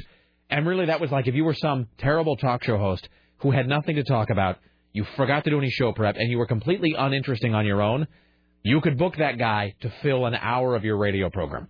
And that, that was a guy who was just sitting at home, wait, staring at the phone, waiting for it to ring so he could be a last minute, like, time filler guest. Um, radio TV interview report. Let me go to. Let me go to uh, Yahoo. I think the subscription was free. Yeah, it was. Maybe we should get it back again. I Oh, haven't my- seen it in a while. Have you seen this picture of Clay Aiken? No. Oh my God! I just went to Yahoo to uh, to look up the radio TV interview report. When did Clay Aiken start looking uh, uh, like Chastity Bono? Oh, that is. J- Okay, you have to come. Yeah, he's look at pretty this. bloaty. No, no, and and girly. I mean, like more so than normal. Ow! Look at that picture of Clay Aiken. Doesn't Clay Aiken look like a full-on woman? He looks like Tipper Gore. totally. I can see that. Sarah just rammed her knee. Oh, that hurts. Oh god, we need to get this thing out of here. What are you talking about? Oh, there's always all the stuff- teeny other celebrity Teeny stool. Yeah. Well, that you can't see anything in here. You never know what you're Oh watching. man, that hurt. And I just got rid of a bruise on that knee. Yeah. Yeah, you could. Ow. Yeah, you could be walking right at the edge of a precipice over there. You wouldn't even know it. All right, I'm gonna look up the radio TV interview report. Here's Tim Riley. Uh, so let's talk about this uh, woman of Texas. Oh my gosh, I just hit Yahoo and up came that same picture. Yeah, it's horrible. Uh, you know what it is? Clay Aiken there looks like Tipper Gore, or maybe the younger sister of that um, Steve Kajagugu guy, or whatever his name is, Kujagawa. And right under him is the world's ten most annoying singers. That's fantastic. Well, hello, Clay Aiken. How are you? Among them, Celine Dion. I agree. Yeah. Who is it? Lily Allen. Lily Allen is that girl that we all thought was Amy Winehouse Did for a she while. sing Smile? Yeah. Uh, Scott Strapp of Queen, Creed. Michael Bolton was number one, and and deservedly so. You know, I would say that there are singers more irritating than Michael Bolton. I, mean, suppose. so. I Well, think he comes to mind first. He does, though. Uh, all right, so I am I, apparently the radio TV interview report does still exist. Here we go. Good, we need it. The magazine that producers read for guests and show ideas. Need to find a guest? Yes. Click here if you're a member of the media seeking experts to interview. You bet. All right, I am clicking here. This website, by the way, is this is like one of those like they put together put it together in Microsoft. Okay, here we go. Microsoft front page. Uh, th- these are their their boy. These are their their marquee guests for today. Um, how to handle your mother-in-law. Wow. Uh, types. wh- What's a mompre, mompreneur? Mompreneur. Mo- mompre mompreneur. Is that like an entrepreneur, but it's a mom? What's a mompreneur? Types of businesses mompreneurs represent. Okay. What else do we have? Um, we our categories are. Let's see. Let's look at music. Ooh, and then morning zoo topics. There's a whole category for morning zoo. Interview American Idol top six finalist Carmen Rasmussen. Um, let's see. Um, be careful what you put on your iPod. Learn about the power of music. These are all guests. Um, Dr. Elmo. Um, Dr. Elmo announces his farewell tour. Now available year round for interviews. Yeah. now available always. Um, Clay Aiken packs on 30 pounds of body fat to become Clay Bacon. Did you ever see this? Did you ever see a guest that you yourself would like to interview, but you know that no one else cares about it? And so you almost are tempted to schedule the interview, but just look at your home phone number. Yes. No, no, no. This is the radio station. Well, this looks like a. This just looks like a residential number. No, no, no. That's my home studio. Just call me tomorrow. We'll talk. When? Whenever. Uh, right here. Ron Dante. He's the voice of the Archies and produced Barry Manilow. He was the guy that sang lead on the Archies hits. Oh, Sugar Sugar? Sugar Sugar. That's Ron Dante. He sang a lead for the Archies, and he also produced all of Barry Manilow's early hits. I realize no one else cares about that. I myself would love to talk to Ron Dante. I'm going to see if I can just book him to call my cell phone. Can we ask him who was the one who was Veronica in that song? We could. Are you saying that you want us to interview Ron Dante? Yes. Okay. Just done and done. Who says the radio TV interview report doesn't help? All right. Ron Dante, the voice of the uh, the voice of the Archies. All right, I'm done reading this. Except except all of the except of course every other guest because these are for hack radio shows. e- Every other guest is an astrologer. So all right, here's Tim Riley. Oh, so Obama's going to be in Beaverton tomorrow. Really? Yeah. Well, that is those are his people. Some, some factory. Yeah. All All right. White people work. That's what I'm saying. The, no, the, I mean, really, that's where can I find uh, where can I find smug people on their way from a new season? Let's go to Beaverton. All right, here's Tim Riley. Press Workspace is not available. That's what it says. here. Really? Yeah. Okay. Well, I, I was busy anyway. So let's talk about this uh, woman from Texas who became a multi-zillionaire when she won $21 million playing a Las Vegas slot machine.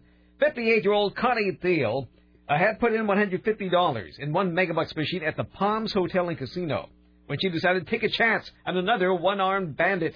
And then I walked around and played the other machine. There was absolutely nobody playing them. And I walked over, stuck twenty dollars in, and the first pull. She won $21 million And this is in Vegas. at the Palms. At the Palms. Uh, that's like when, but that's the thing where all of those slot machines in the various casinos are all linked together, aren't they?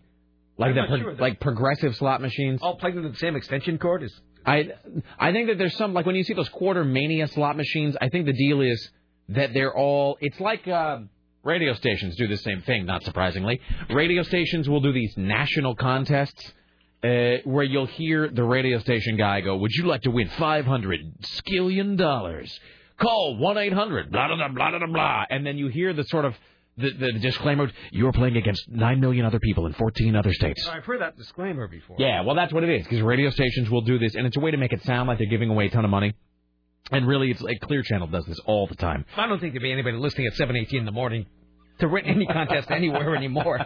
Probably not. Was it? You know, the program director's in his 60s and he still thinks it's 1977.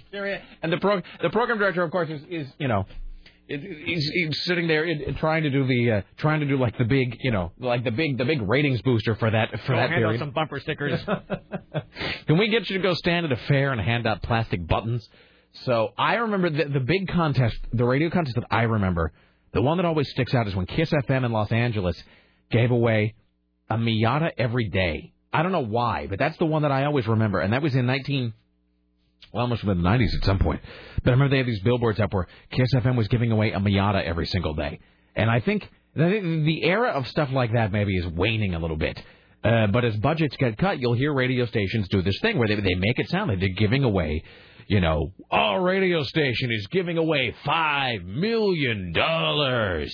But of course, you, you really have to listen hard to realize that you are playing against every other radio station that, like in this case, Clear Channel owns. So you're playing against people like 1,200 other radio stations worth of listeners. Um, and I think that's what those slot machines do. When you go to Vegas and it says like Quartermania Progressive Slot Machine, like $49 billion, I, I think it's every single slot machine in of that type at all the casinos are all hooked into a central system. Uh, it's just it's a little misleading, is what it is. Uh, hi, you're on the Rick Emerson show. Hello. Hey, Sarah. Yes. Do you really, with all the Easy Mac and vodka you consume, do you really expect us to believe you've never been hit in the knee with stool before? That is an explosive combination.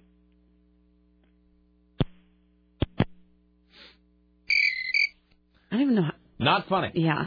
All right. Here's Tim Riley. Boy, did I I regret that we stopped down the whole show for that. I know. Here's right? Tim Riley, the Ministry of Truth. From Kelso comes word the girlfriend of the man accused of driving his truck through a crowd of children at a softball game in Kelso last weekend says her boyfriend tried to kill her just before the rampage. He goes, uh, You need to pull over. So I pulled over. He came back to the passenger door with a rifle and said, Drive. Leaning over to close the door, he was like, Bam, bam, bam, bam, shooting at me, and I felt the roof of my mouth fall down. Uh, her boyfriend Adam uh, Aaron Strader shot her eight times before she ran into an apartment complex for help. Wow, she got shot eight times and she could. Oh still wait, run so away. not. I'm sorry, I'm not. And then he drove through the softball field full of children. I'm try- well, he wanted to make a day of it. I'm not trying to make light of the story, but when you said you were reading the story just now and you read her saying, then he was like bam, bam, bam. I thought maybe he was just goofing with her and literally just saying bam, bam, bam. No, "Oh, this is no gooping. He shot her eight times. Like he had the gun and was sort of like screwing around, like and she's still walking around. I mean, she's no picture of beauty Like- anyway. but like she he was, like he was just sort of looking at her, going like, "Pow." Oh wow. Is that bef- is that after the shooting or before? I don't know. Well, that's a big hole in her face. I wonder- I guess so. She's got a mullet. so we we shouldn't poke fun. Um, so she's been shot eight times and she's still just up and around giving interviews. Yeah, she's a tough woman. Yeah, there's some people who are just. It, it seems like they are especially resilient to gunshots. Mhm. Well, all right. Well, there you go. In Where's she? certain municipalities, it's a way of life. Is she from Gresham? No, Kelso. Where's wait? Where's Kelso? Is Longview Kelso? Is Kelso a bad place? I think that's in Eastern Washington. Isn't Is it, uh, They're like the the, tw- the twin cities of unhappiness. e- It's like near the near the Tri Cities, maybe. Maybe uh, I don't no, really the know. Tri-Cities uh, further over. Oh. Oh, by the way, speaking of the Tri Cities, remind me during the break. I'll get it. Remind me to show you the worst Christmas ornament in the history of ornamentation, uh, and it is from Kennewick. So, uh, So you guys forgot because our lead story was about the guy who uh, died inside when he he rolled into the slough in Longview. That's right next door to Kelso. what is a, sl- a slew of what? A slough i- is a body of water, like a swamp. Is that that word that's spelled S L O U G H? Yes, I thought that was slough. No, no, that's a slough. I thought you a don't slough. Oh, drive into a slough. I thought a No, slew boy. was a whole bunch of something. No, no. I that- got me that a is slew true. of Doritos, and I'm That gonna is eat 'em true. all. I think that's a different spelling. I think that's S L E W. All right. I don't really care. He was dead inside. What does it matter? All right. And so she this was is shot- almost like that discussion of how the snow gets into the reservoir. well, you know, th th these are the things that And the people. series of tubes. These are the things people care about. And by people, I mean me. All right, here's Tim Riley. And we do find the answers to these things. yes, we eventually. do. Well, we never got an answer to the Popeye. Did you hear my Popeye question? I did. They're the same one. I, I don't know why that changed. Maybe the original Bluto sued Max Fleischer. I'm gonna sue you. I don't even know how Bluto talks. That's about right. Is that? A, can I tell you this? In the Max Fleischer cartoons, he kind of mumbles. Let's, let's talk. Let's. Um, the Popeye cartoons are really weird. When you look at them now, I mean, even his cartoons go. they're Yeah, there's weird. lots of stuff going on. There's, I mean, there's just, but I mean, Popeye himself, even as cartoon characters go, is some weird mutant. I mean, it looks like he's all roided up, uh, and he's, uh, you know, he's got those weird forearms and the jaw, uh, and so, and I wonder if the spinach thing came from a sponsor. Do you suppose that came from an advertiser? Is that why Popeye eats spinach to become strong? Do you Well, I suppose? guess they had to find something. and I guess it couldn't be crack. Uh, so there's, and then there's Olive Oil who- with her strangely boyish figure, and then there's Bluto, who I think was first. Then it became Brutus. So I wonder if that is one of those just it's like a continuity glitch, uh, like how Barney Rubble's job changes from episode to episode. If Bluto and Brutus really are the same person, but it was just like the guy was late turning in the script one day, and he goes, "What's that guy's name? Billy Bob, Blackenstein, Brutus, you know, and they, yeah, Brutus, and they just wrote it down and, and went with it. Uh, Hi, you're on the Rick Emerson radio program. Are you calling about Slew, Kelso, or Brutus? Kelso. Okay. Yeah, you guys really need to look at a map once in a while. Well, that's not going to happen, but go ahead. Kelso Longview is only like an hour north of Portland. But I mean, I guess what we're asking here is, is it a bad place? Well, it's not a bad place, but it's it's it's a, it's a lot like Clackamas. And, it's not a bad place. It's just a lot like Clackamas. Well, it's, it's right, yeah, it's right up there with you know Gresham and Clackamas. You know, It's a little place where classy everyone is dead inside. Right, pretty much yes. All right, thank you. Yep. not a bad oh, Kelso, place. I drive through that. And I'm, and Just like Gresham and Clackamas, but it's every time I go to Bremerton. a, hey, Right up the band for Popeye the sailor, cash in his hand. Right off the whale, stand in a row. What's happening now? This is the first Popeye the Sailor cartoon, which had a singing. Which had a vocal. Oh, Betty Boop's in this one. Popeye the sailor, That's right. cash in his hand. Right off the whale. can I ask you a question about Betty Boop, Tim? Why was, was that you answering? Was that like you barking yes? That, was Bluto, or was it Brutus? I don't really know. Can I ask you a question about Betty Boop? I, I'm not an authority on Betty Boop.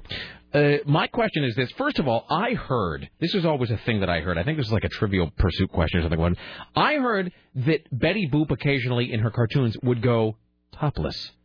Is that true? Is that a thing you've uh, you've I ever don't heard? think that happened be- because there would have been the censors by that after 1933. I suppose. Maybe possibly before that. Maybe it was in a comic book of some kind. I've always heard that there were risque Betty Boop cartoons. Oh, I'm sure there are. And do you find Betty Boop to be creepy? Yes. Because she's simultaneously like okay, uh, and I'm I know that she's fictitious, but I'm saying the character is the character of Betty Boop an adult woman or a girl? An adult, the the voice is based on a movie star from the early 1930s. Okay, like a Clara Bow type. Uh, the the voice would be the exact same voice Okay. out of that character. All It was right. Very popular. and- and- Oh, I should I should know who this is. So she is modeled on a real person to some Yes, degree. yes. All right. Okay. Sort of like how Jessica Rabbit was modeled on. Um, Not the body, just the voice. Just the voice. Okay. All right. So I find Betty Boop to be strangely sort of creepy because, like, she is sort of a prototype for Jessica Rabbit in some ways, Mm-hmm. in that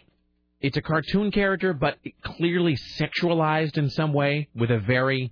A very with seductive mannerisms. I know I sound like I'm insane because I'm talking about Betty Boop, but I mean it's she. But she is a seductive character. She has a sexuality to her, which even as a kid, it would sort of make me feel a little uh, a little oo- oogie. The whole thing. Oh, by the way, have you seen that that thing that's going around where somebody has? They did it with Homer Simpson and Mario from Super Mario Brothers. Now they do it with Jessica Rabbit, where it's an incredibly photorealistic picture of Jessica Rabbit as if she were a real person. Hmm. Boy, that'll that'll make you question some things about yourself. Hi, you're on the Rick Emerson show. Hey, Hey, hey, is Brutus his proper name? well, but B- Bluto c- Bluto wouldn't be a nickname for Brutus, would it? I'm asking you. I don't know. I don't really. I'm not a. Uh, I, I'm not an expert on the etymology of uh, of cartoon character names. I think Bluto and Brutus are two different names. ah, all right. Thank Or- you. All right. Ah. well, Uh, Aaron thinks that they're the same character, but um, the folks behind the early Popeye cartoons mixed messed up. Like they mixed up. So the it's a name. continuity mistake, maybe. Why did nobody catch that? I don't really know, especially because it's not like with a movie where you just say it and it's out there, or on the radio or something. On the cartoon, you're drawing it hand, drawing it frame by frame. It takes you nine months to draw it. How would no one? You have you have the better part of a year in which to catch that mistake. I would think. I would say the continuity mistakes in a cartoon or animated film are almost unforgivable because you're working on it for years. All right. Well, in any event, and you have to draw it. All right. Let's take. A, I'm getting angry. Let's take a break. Back after this. I don't blame you for being upset. I'm just I'm not angry. I'm just saying it's one of those little frustrating bits of knowledge. I want to get Max Fleischer. Max Fleischer is dead. Well, then he should be easier to get. As a matter of fact, they closed down his studio and stole that cartoon away from him. Really? And and and uh, had it uh, done by it used to be Max Fleischer Studios, then it became Famous Studios. Wait, after he was dead, they took the property from no, him. while he was alive, because he was doing Superman cartoons too. Those really expensive ones from the This is 40s. too, too much here to wrap my brain around. Back after this with Tim Riley. Stay there. It's the Rick Emerson radio program. Don't go anywhere. It's the Rick Emerson radio show.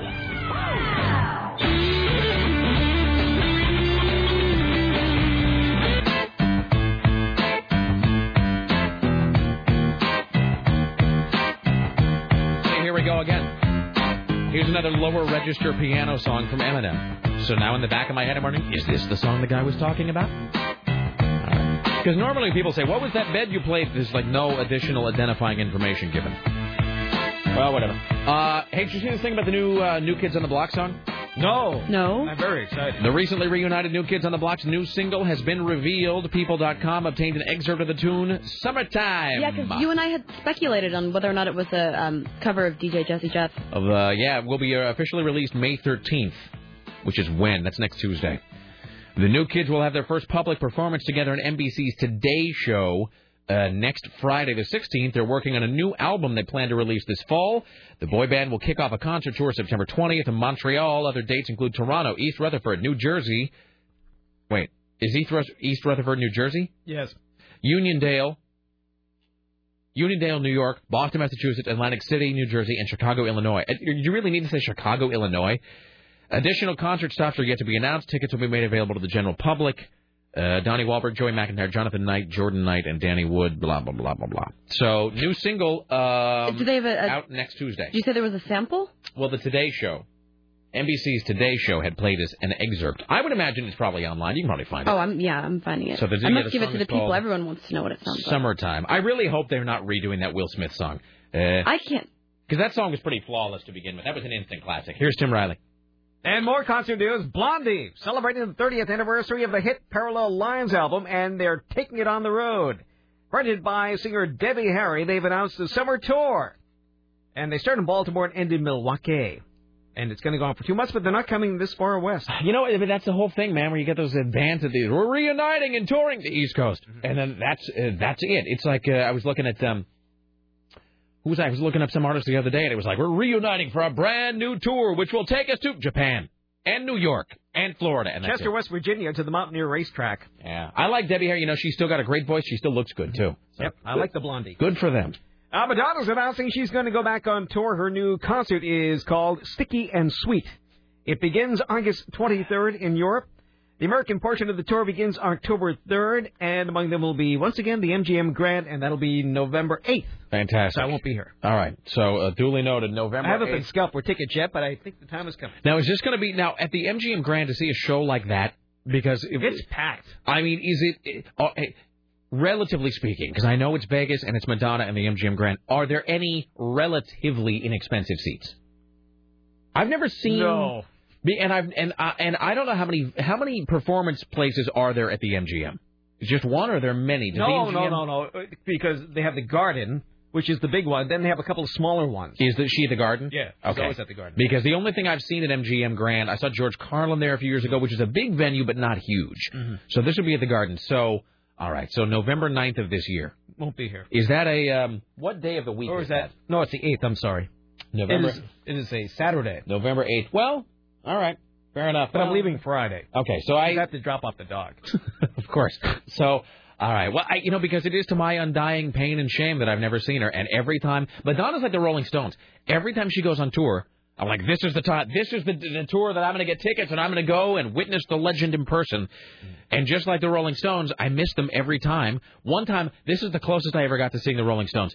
I had the tickets in my hand. I had them in my hand.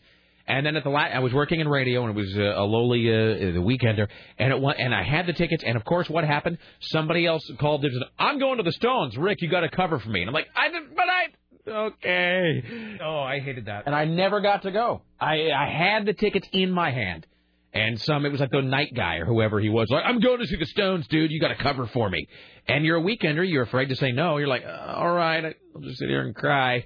So you know they're all at the Stones concert, and I'm there playing Bachman Turner Overdrive records for you know for idiots. so I mean, what are you gonna do? Same thing I had Keith Richards. I I had tickets to Keith Richards solo tour, and uh, you know I didn't get to see that for the same oh, reason. that's a bummer. Yeah, Keith Richards and Izzy Stradlin, who is one of my favorite guys, they were touring together, which is a thing that never happened again. Of course, had tickets to that, couldn't go. Why? Had to work for some uh, some moron that couldn't uh, couldn't make it to work. So this may be the year that I try to see those uh, those acts. And uh, Rod Stewart says he has no plans to retire anytime soon. Hooray! Uh, the singer has three kids in their 20s, two teenagers and a toddler. How are you a toddler in your Ew. 20s? So he plans to do uh, several recordings, including a set of R&B covers. Uh, yet another genre for Rod Stewart to destroy. It's not a, it's not bad enough that he did that whole "When We Were the New Boys" record in which he destroyed a bunch of songs by Oasis. Then he did that Great American Songbook, where it's like Cole Porter or stuff. Uh, so I mean, I, I you know what? Here's the thing about. Can I tell you something about Rod Stewart? Yes. Rod Stewart. We mentioned somebody else the other day that falls into that David Bowie. I care for them, but wouldn't pay more than twenty five dollars, like Sheryl Crow. Well, I, what is your what were you going to say about David Bowie? Because maybe it's the same thing I was going to Well, say. I always hear that story about him and David Bowie. oh, I thought it was Mick Jagger and David Bowie. Oh, maybe. No, it's Rod Stewart and the soccer team. Oh, that's, that's- the one I always heard uh, growing up. Rod Stewart and the soccer team. You know that story, Sarah? Mm-mm. No, you kids. And Alice Uh, Cooper. Alice- He ate on stage. Uh, and I some versions of that story has Frank. They have Frank Zappa involved as well. Oh. Um, No, my parents didn't hear that one. They just heard the one without Zap, and that was. You're not- They have me banned. You're not going to see some fecal eater. yes. Um, so uh, the thing about Rod Stewart is, I kind of, I kind of, part of me dislikes Rod Stewart, but then another part of me realizes that I have no reason to. I mean, he's sung some rock and roll classics. He sang Maggie May. He sang uh, Do You Think I'm Sexy? Sang uh, Hot Legs. Uh, and then, of course, you know, the stuff with the What's It, the Faces or whatever. He has a voice like Miley Cyrus. He does, and, he, and, and a head like a rooster. And so I just, I shouldn't dislike Rod Stewart, but I sort of do for some reason. I can't quite figure out why. I don't like him either. He's he's off-putting for some reason that I can't quite put my finger on. But anyway, well, whatever. All right. Not much you can do about it. Nope, nope, nothing you can do. Are we done with the Popeye thing? I, I think so. I mean, well, here's what I've got about Popeye. Um, because the woman who Olive Oil is portrayed after, her name was Sazu, Uh, Sazu Pitts. Yes. that was her name. and she was an actress in the early 30s. The producers used her hand wringing and nervous speech pattern to uh, characterize the on screen persona of Olive Oil. Not a Betty Boop. No. Okay. So Olive Oil was based on Sazu Pitts. Yes. Okay. Oh, so, did I get them confused? so wait, uh, now, now we're back at the beginning. I Oh, thought we were so no. close to being done. All right. So Olive Oil is based on Sazu Pitts. Yes. We are the only three people in the world who care about this, and Sarah doesn't even care that much. She's hilarious in Thelma Todd movies in the early 30s. Olive Oil or Sazu Pitts? Sazu Pitts. Okay. Is Betty Boop based on a real person? Yes, but I can't remember who she was. Somebody told me that Betty Boop is based on Mae West. That, that I've seems heard before. I would buy that. All right. Bluto, final answer. Bluto and Brutus are the same person. Bluto's name was changed to Brutus because they incorrectly believed that Paramount Pictures owned the rights to the name Bluto, so they changed it to Brutus to avoid copyright issues. Incidentally, um, Bluto was often portrayed as a fellow sailor vying for the attentions of olive oil. Brutus was portrayed as a generic villain or bank robber who showed no romantic interest in Olive. Instead, he usually took her hostage, leaving Popeye to rescue her. The end. Here's Tim Riley. It'll never be spoken of again. No, we're gonna put this into the pile of things that can never ever again be discussed. Hey, so can I tell you something fabulous? Uh, The New Kids on the Block song is actually pretty decent. Well, you know, they're no fools. Yeah, it's it's cute. It's like uh it's like a reminiscing about, you know, like a summertime love. now it's not the Will Smith song. Then. No, no, no. Okay, good. No, for but it's like it's it's totally boy band, totally um All right. like 90s pop-ish sounding. All right. It's not bad. It made me smile. Do you have the whole song or just an Yes, excerpt? the whole We'll song. play it- It's- let's play it later on. Okay. We Uh, need something to smile about in this cruel world. It's true, Tim Riley. And by the way, Oasis is going to be in Seattle on August 26th. So, uh, fellow Oasis fans, Don Sloan, Dave Zinn, I'm looking at you. Here's Tim Riley. Oh, it's tragic. Uh, a Texas town is being swallowed by a giant sinkhole. What's tragic about that? This is Dayzetta, Texas. It swallowed several pieces of construction and oil field equipment, a tractor, hundreds of yards of property. A corporal bishop of the sheriff's office said the sinkhole is uh, just north of Dayzetta. It has grown in size. Uh, we're estimating about 600 yards in, in diameter, uh, anywhere from 150 to 200 feet deep. Well, don't you think, don't you suppose that's what you get when you start sucking everything out of the ground? I mean, isn't that the uh, isn't that kind of what happens when sinkholes happen? Sinkholes don't just happen for no reason. Don't sinkholes generally spring into existence because somebody, and by somebody I mean the man, has gone in and they've just drilled or drained everything that was in the ground there? Yes, they didn't listen to the Indians' caution. That's exactly what I'm saying. I drank your city. All right, here's Tim Riley. Tragic but true. Yes.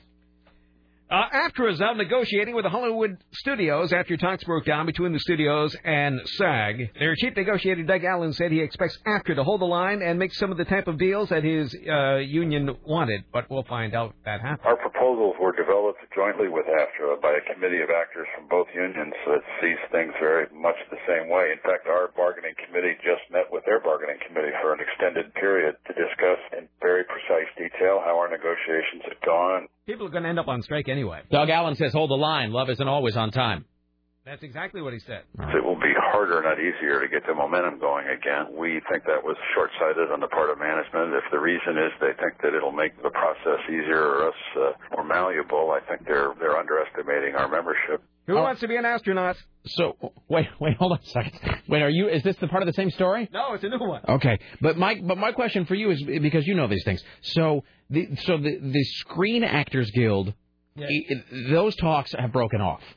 Correct, for now. Who is SAG's sister union?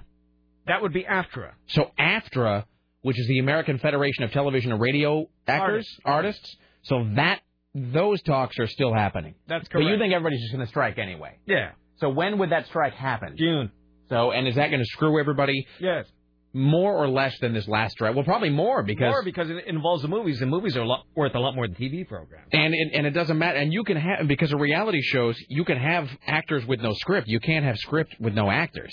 Right, a- and, well, on, in reality shows, uh, people aren't members of a union; they're just paid a simple fee. As a matter of fact, during the last writer strike, they lost like three million viewers that haven't come back yet. Oh God, do you suppose in your wildest nightmares, do you suppose that if if the strike, uh, the actor strike happens, and like, here's a question: So why do people? What what makes the difference whether you join?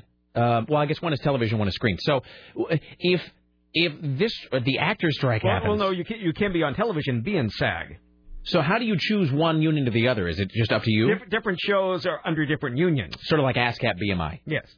So if this strike happens, is there going to be some horrific possibility where, just as they replace scripted shows with reality shows, goddamn, can't you see Mark Burnett already just just sharpening up his his knife uh, to start making reality movies?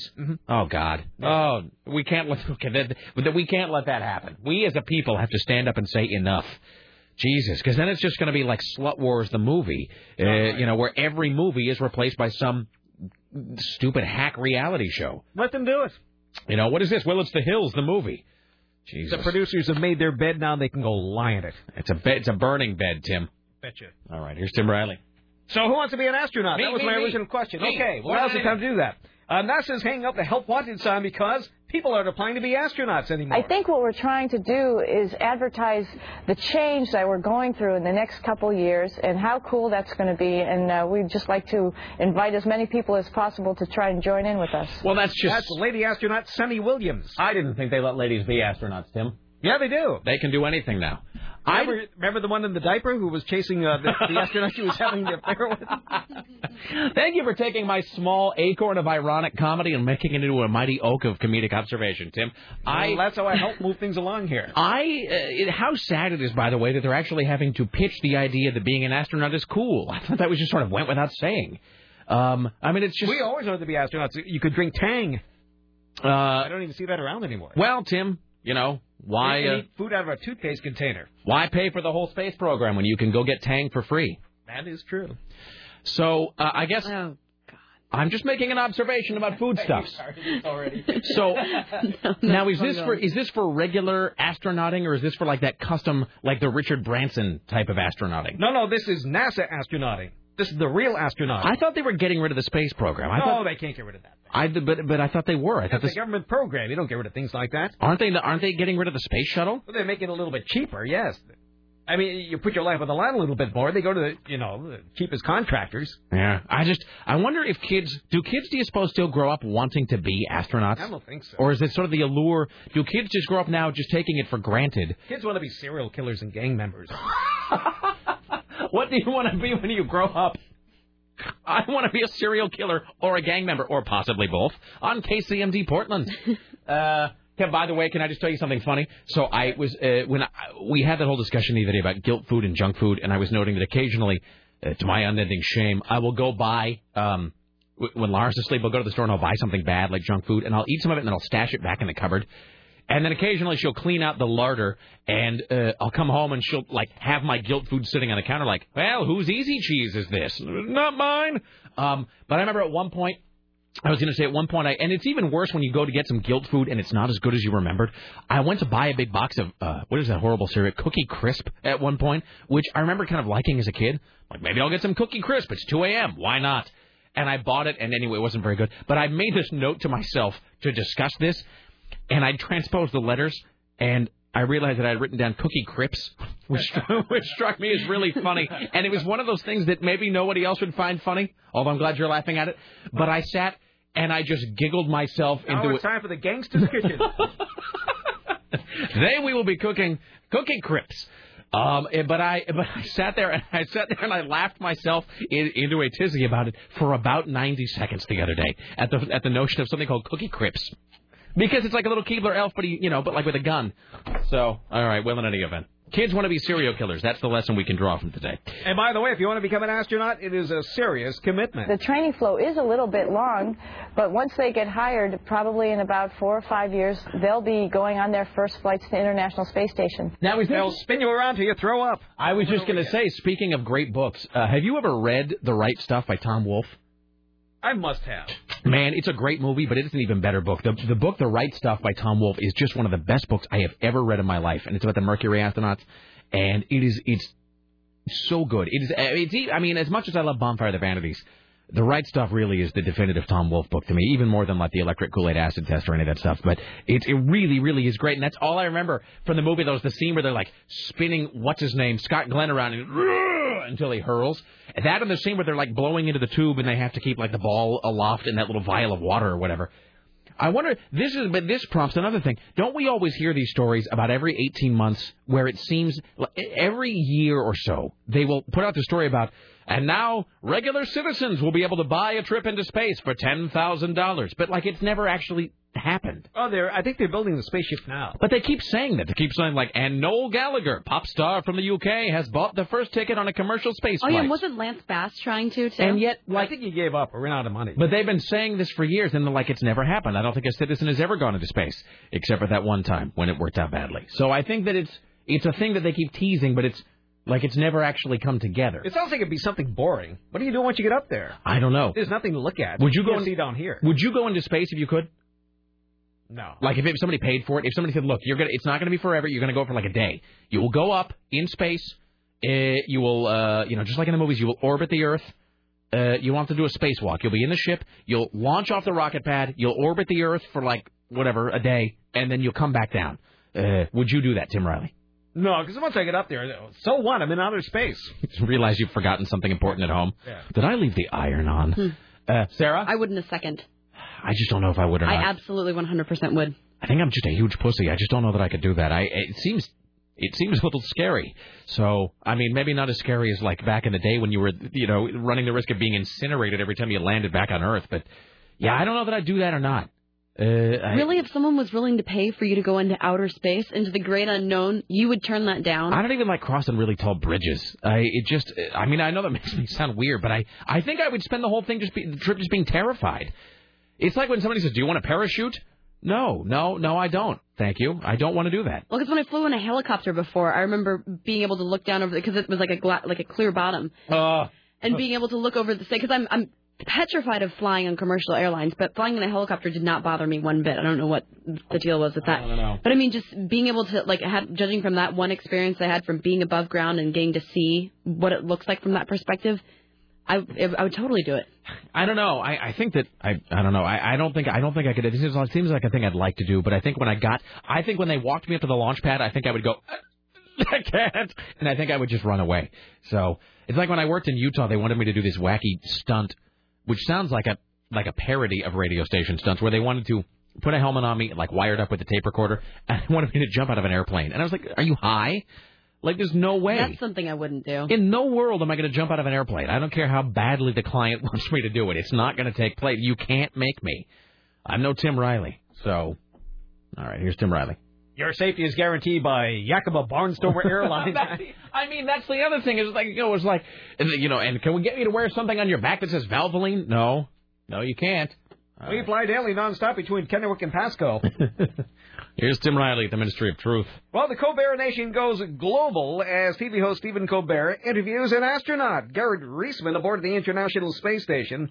Uh, Reisman was asked about a number of different topics, including something that everyone wants to know. Going to the bathroom. How do you do that up there? Or do, or do you not do it at all? Do they say to you, no, you should have gone before you left Earth? And there's no answer. Why do so many of our sound bites seem to cut off at the end? I don't know. Okay. Maybe we don't have the premiere package. Like, We've got the demo kit. To unlock all features of this, please. and not mention that again. Here's here's Tim Riley at the Ministry of Truth. A preview of Britney Spears' upcoming return to CBS's How I Met Your Mother has uh, been released to the general public. During her first visit to the sitcom, she played a receptionist, Abby, who fell for the main character Ted. In her next appearance, set for Monday at 8:30 p.m. Eastern Time, Abby and Barney, played by yeah, let me set my TiVo right played now. by Neil Patrick Harris, will reunite in their apparent hatred for Ted and flaunt their relationship as a couple in front of them. Can I tell you, I didn't listen to anything for the Wait, Neil last. Patrick Harris and You got Britney about Spears? four words into this, and I was like, I wonder if I have Well, to. it, uh, it's one of the. It's kind of like a geek watch. I just continue to read till the sentence ends. It- it's accompanied by a soundbite. Fancy bumping into you here. Have you guys met my girlfriend, Abby? Uh, yeah. Hi, Abby. So, uh, so, so, so you guys are dating now? That's right. I am done with this whole being awesome thing. Now I'm all about farmers markets and day hikes and matching khaki cargo shorts. Kill me. Right, sweetie. That's right. and girlfriends are lame. Unless they're me. I miss you, Ted. Wow, that's almost two lines. wow. Wait. I don't. I have nothing. I have nothing to say. It's pointless, and it'll be forgotten by tomorrow. Is that a CBS program? Yes, it is. Oh, but watch that, and then um, Way to go, champ. I think it is. Well, but I mean, I'm not sure. I never watched it. look- Yes, I kind it of is. wanna It's- see- It's on CBS. Well, you know, here's the thing. Me saying that, whatever. I mean, you know, the last time she was on there, We'll give it them was. record-breaking ratings. Uh, You you know what? The last time, all kidding aside, the last time Britney Spears was on that show, it was the highest rated episode they'd had. Mm-hmm. Although I do, it should be pointed out that Neil Patrick Harris, uh, who I quite like, you know, aren't you glad he's making a go of it? I love that guy. I mean, you know, because you were sort of a hey Doogie Howser. Where I mean, I'm glad that guy. Wasn't he a Dr. Hauser MD or something. He was, and he was, uh, uh, Yeah. you know, and he's he's, he's on and a he's sitcom. gonna be in Harold and Kumar. Yeah, and he's Anyone. you know I'm I'm glad that he has broken out of that. Just like how Fred Savage is doing some directing and stuff right now, and everyone wants to direct. You know, have it's- you seen pictures of Britney Spears? I actually just put this on my blog today. But really quickly before I. Uh, That's Clay Aiken. Wow. She's looking better. He's got a huge forehead. Well, that's the miracle of television, Sarah. Yeah, that's. Um, but uh, did you see the interview with Neil Par- Patrick Harris where he just said he was like, "I don't want her on the show. She shouldn't have been on the first time. I don't want her to come back. I'm doing it because they make me do it." Like he he's been really like he has not pulled any punches. See the interviews with Neil Patrick Harris. He has said like from jump that it's a bad idea uh, for her to be on the show, and he didn't want her to come back. And he doesn't like stunt casting. He doesn't like stunt casting with Britney Spears. So Good for he's, him. there is no love lost between him and the idea, at least, of her being on that show. Uh, that being said, uh, like I said the last time, you know, whatever. It, CBS show or not, it was the li- highest rated episode they've had, and I'm sure people will watch this one too because America does seem to love her or whatever. Here's Tim Riley. Well, there's nothing funnier than Muslim comedy, I think we can agree. A Muslim comic is entertaining in Seattle, hopes to return soon. Uh, Maison Yeyar says uh, Seattle has the best food in the world, and she enjoys entertaining. Oh, it's a lady Muslim comedian. I did the Arab Festival and I've done University of Washington and I'm hoping to come back pretty soon to do something at Seattle Rep. Uh, Muslims seem to love Muslims seem to love being comedians in America. Sometimes we'll be bumped or have something canceled because something has happened on the news and I don't think other comics are as affected. I want you to know, by the way, I'm not making any of my observations about Muslim comedy. They're all in my head. They're going to stay there. They're all Who's your favorite Muslim Oh. comic? No, no, no, no, no. Not going to happen, Tim. My, those, all of my all of my wacky one-liners about uh, Muslim comedy, they're staying right there in my brain. That was actually Rick hitting his head. That made a really loud knocking sound. That's because my head is empty. Do that again. It's a microphone. It amplifies sound.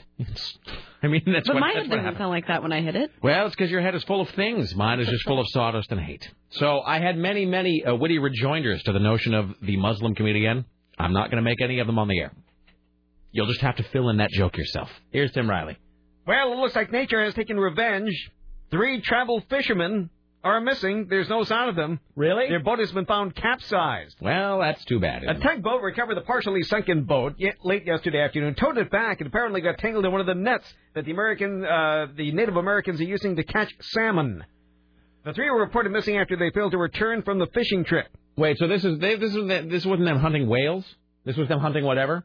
Well, you know what? I guess Doesn't they've matter. given up on whales. Now they're going to try fish. You don't try something smaller. You know what? Nature. Doesn't Seattle have a big fish market anyway? And also, there are stores, so you know, just go down to the corner market. Also, nature doesn't discriminate, so uh, whe- whether you doesn't matter. You know, white person, Jew, Gentile, suburbanite, city dweller, nature will kill everyone. Muslim, comedian. You're yeah, nature's going to kill all of you.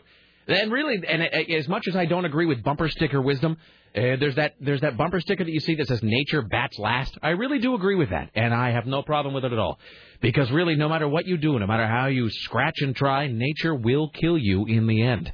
Uh, so whether it is uh, by e- being eaten by a bear or whether it is your own body just deciding that you've lived long enough, uh, when all is said and done, nature's going to kill you, and there's nothing you can do about it. So uh, suck it up, champ.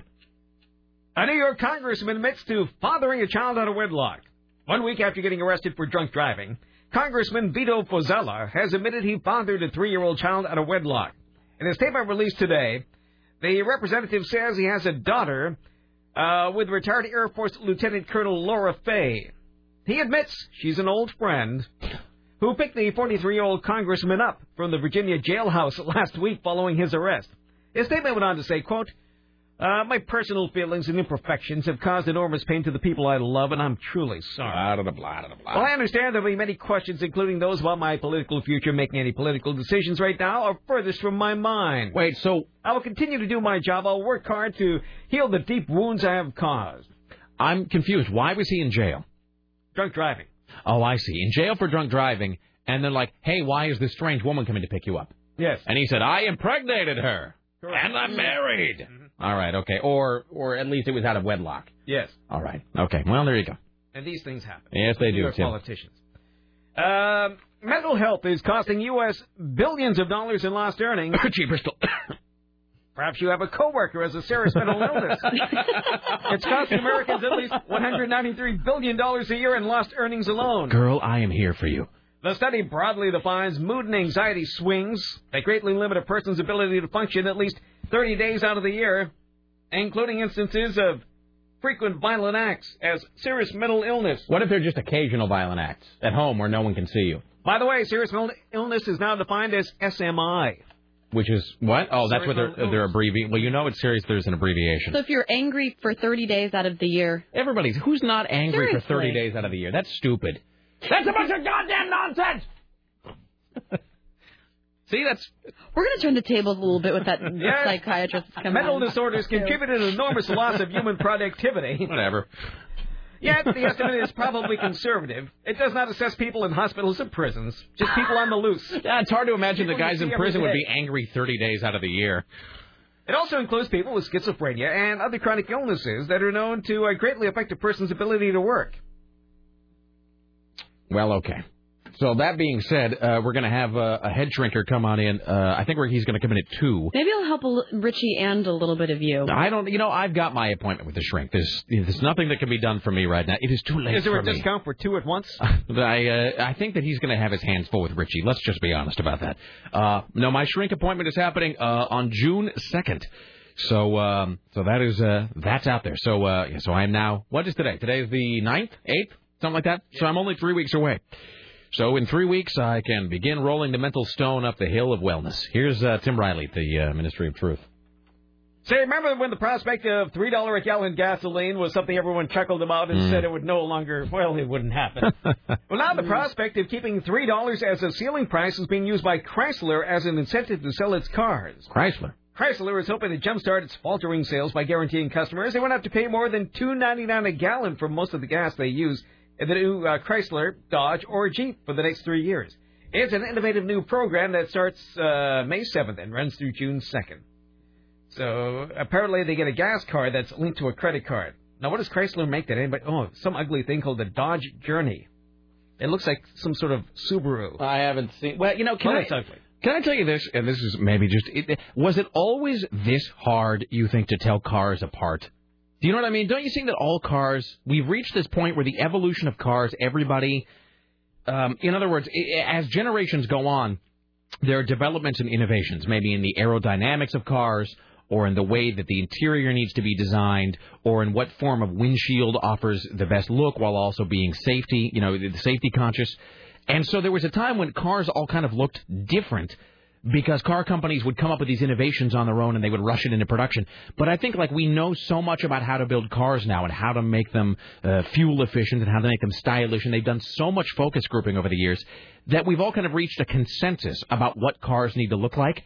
And so there's just very little difference in a lot of cars now. That's like when you see something like a Prius, that's why you really notice it uh, because it looks different than everything else. But all cars now have started to seem very similar to one another. It's going to be very difficult to, I think, differentiate, uh, you know, to differentiate cars from each other. Let's uh, let's see. We've got a call about How I Met Your Mother or somebody with Kennewick trivia. Tim.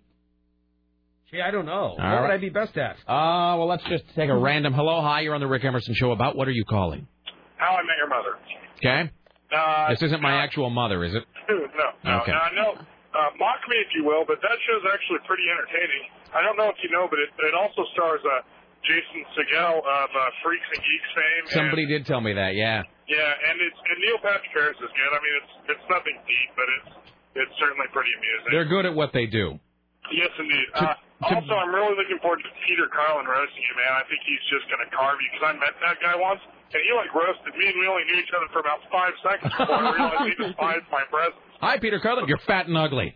All right. Pretty much, that's about how that went. Yeah, no, he's uh, Peter's going to be great. Peter Carlin, Byron Beck, Storm Large, Sarah Dillon, Corden Fatboy, Scott Daly, and Aaron Duran. Uh, it's going to be an uh, exciting listener submitted roasts as well. So uh, thank you. Uh, you know, many, to, in in the show's defense, many people have emailed me now in the last few minutes to say that How I Met Your Mother is actually very funny. So And, and Neil Patrick Harris is, I mean, he, he's he's great in that. He's definitely the best character. But it's you know, for 30 minutes of just mindless television watching, you know, it is what it is. all right, this went from a ringing endorsement to sort of a Eh, all right. thank you. Bye. Uh, hi, you're on the Rick Emerson show. Hello. Is it me? hey, Rick, Oh this is Tom. okay, the pause and the laugh was the only thing that made that good. Go ahead. Thank you. Yeah. Yeah, I was just sitting here uh, laughing at the Muslim comedian jokes inside my head. It was Okay. hilarious. Let's let them stay there. Yes, yes. Hey, um, little known Kennewick trivia. Is this trivia that is actually true, or is this trivia you're making up? You know, this is true, Okay. and this uh, has nothing to do with Muslim comedians. Um, the CBS. Talk slower, please. Okay. CBS News bureau chief in Beijing, China. Do you know where he's from? Is it Kennewick? yes, Rick Emerson, it is. okay, this ended up being a pretty funny call. Hey, Tim, give him a gold star. Did would you know that please? Sharon Tate Yes. is from Kennewick? And Ken- uh, Sharon Tate went to. Ri- My dad went to high school with Sharon Tate. Oh my gosh! And under famous residence, Rick Emerson, radio personality. Oh, really? Yeah. No. Are you kidding me? No, no, But, no, but it's it's it's four names under Sharon Tate, so you didn't get top billing. Thank you, sir. Bye now. All right. But you know who beat you is John Bozung, the national yo-yo trick ladder gold medalist. My dad met him, I think, if that's the same guy. Your dad will be proud that you made the same list as him. And Sharon Tate. Uh, does it list Terrence Knox? No. Terrence Knox, who was an actor on St. Elsewhere, uh, grew up in uh, in Kennewick or Richland. I mean, it's, you know, the, the tri-city area. It's basically one big city. Um, so who all does it list under celebrities? Jeremy Bonderman. No idea. Who is uh, that? Pitcher for the Detroit Tigers. Okay. Damon Lusk, a NASCAR driver. A lot of athletes coming from Kennewick. Ray Mansfield, he's an NFL player for the, the Pittsburgh Steelers. No Sharon idea. Tate. Yeah. Danica Stewart, an actress on Passion. Danica Stewart, an actress on Passion. Is she hot? I don't know. I, I don't have a An actress? Well, she's on Passion. She must be. Joseph Santos, an artist and painter. Okay. John Bozung, and then you. I'm dead last. Dead effing last. And there are a lot of people from Bremerton. Yeah. Who's from Bremerton? Uh, well, MXPX, uh, Ben Gibbard. I Actually, didn't know. I didn't know he was from Bremerton. I knew that. Ben Gibbard? Oh, that's right. Because you went. You used to hang out Yeah, I was- with his brother, No, I right? was, oh, no, I was best friends with his sister in high Oh, school. okay, And all right. actually, the Gibbards were in in the Navy. My parents were friends with their parents, and so I actually met Ben Gibbard um, many times throughout my childhood. and We went to a um, monster truck rally together. That's so cool. Yeah. Excellent. Uh, Oh yeah. my gosh, is that ugly? I. What? Oh, there's a view of Kenwood. Oh no, it's a terrible place. Scientology founder L. Ron Hubbard attended uh, high school and wrote his early works while living in Bremerton. Really? That's weird. Bill Gates Sr. I guess in my head somehow I thought it was the, the Ben Gib- Gibbard's brother. That's really cool though. That um. Now, how old would you have been, and how old would he have been, Ben Gibbard? Um, well, Megan, uh, his sister's name is Megan, and we were friends all throughout my the course that um, I lived in Bremerton. Um, God, it was probably when I was because I think it was when we lived in Seattle, so it was probably when I was in like sixth and seventh. That's or- very cool. All right, so L. Ron Hubbard and anybody else from Bremerton? No. No, a, a Seattle Mariner, NFL guy, an author, architect Stephen Hole. There's a huge list of them. Kennewick has been known by many other names, including Teehee. Is that or is that an Indian name? It is attributed to a native girl's laughter when asked the name of the region. it's all. It also can mean grassy place or to paradise. It's Grassy, yeah, paradise. That's exactly what I think of. Um, Oh my God! And Quincy Jones is from Bremerton. no. Yeah. Q is from Bremerton, not Q from Star Trek, but Q from music. Twelve percent of the population is below the poverty line. Oh yes, including they- eighteen percent of those under eighteen. Yes, Tim. It's a proud place. So is the area? Is it an aerial view of Kennewick? That you said what? What, what was the view where you said that's ugly? It, it looks like some ugly dead, dead plants. Some guy walking down a dirt Um, road. Oh, that's Kennewick. Yeah, there you go. Just endless brush What's he and, walking? and hell It- towards his doom. He's just walking because this photo does not show spectacular spring flowers. No. obviously not. Neither flora Why nor did- fauna. Why didn't they wait to take a picture of that? Because that never happens, Tim. Because no matter how long you could do time lapse photography on that image right there of Kennewick, and it's just going to be brown and lifeless year round. Oh, they also have the Tritech Skill Center there for those who. Uh, by the way, that is where I attended radio class. They didn't call it the Tritech Skill Center. They called it something else. I forget what it was called when I went there. But that is where single, pregnant single mothers and meth heads and me uh, all went to attend radio class. So uh, if you had been tuning into the radio station there at the Tritech Skill Center, uh, I don't know, 20 years ago, you would have heard me broadcasting uh, badly, I might add. So Well, Bremerton houses one of the largest cranes in the world. really, Is that the bird or like the, bird or the yeah the, lifting thing? No, the lifting thing. Oh. The largest crane. Who even? That's like so sad. That's like those world, g- g- world Guinness World Records. But most earwax. Like who even? Like why would you even note that?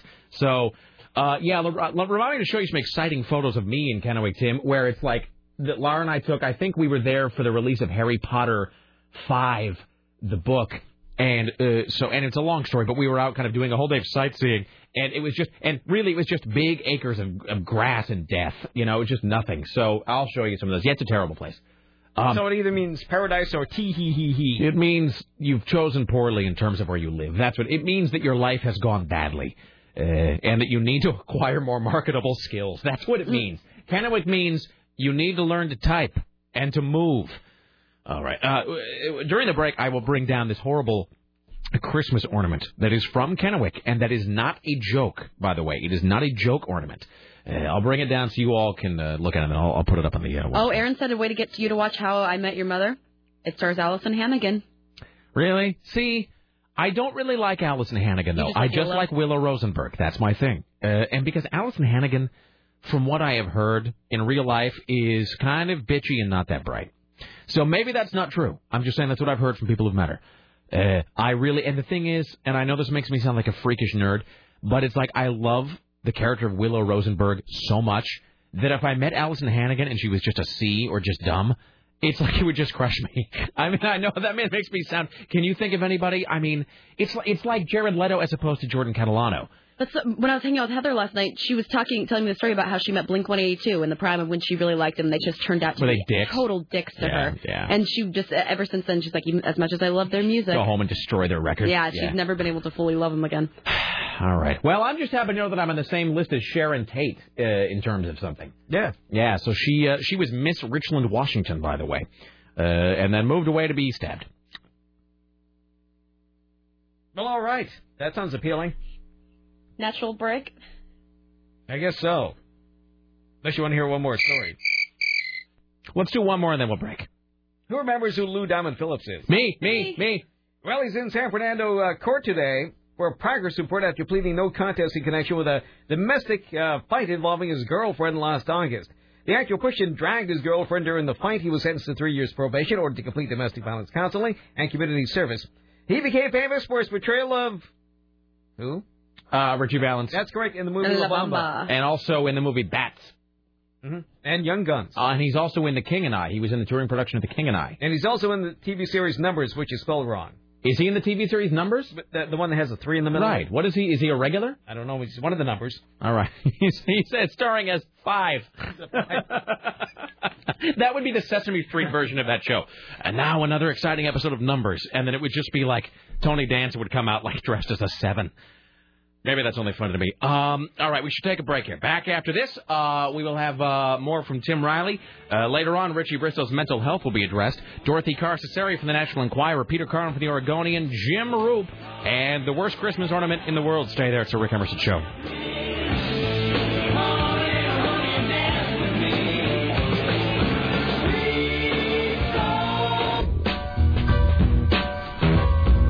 I'm looking at Danica Stewart, proud Kennewick resident. Well, she's kind of a looker. She doesn't seem at all like somebody that would be from Kennewick. All right, well, fair enough. Uh, it's 503-733-297. Do you ever- uh, Sarah, this would be a question for you. Do you remember that band Loudermilk? Yeah. They're from Kennewick. I, rem- I yeah, you and I talked about that. I remember. Yeah. Long ago. Yeah, my brother drummed in an early iteration of that band before they, before they became famous. Uh, and then I think they went away. Did they ever have any hits? Not that I'm aware I think of. they had a record which I bought solely because they were a band that was from Kennewick, and then I was sort of rooting for them, like Kennewick boys, make good. Uh, and then no. So, and in a way, I hate this is a terrible thing. I have to say that in a way, I kind of rooted for that band not to succeed because then I because I, didn't want my brother to be like I drummed in that band that was I didn't want my brother to be like the Pete Best uh, of some band because like if they'd become like world famous, then my brother would be like, well, I I'm happy working at a school. You know, like I didn't I didn't want him to be that guy. So when Loudermilk kind of never went anywhere beyond I think a couple regional hits, I was sort of relieved in a way because then that you know, because then that's not just out there. So, uh, a couple things. So we got Dorothy Carcasseri joining us in a moment.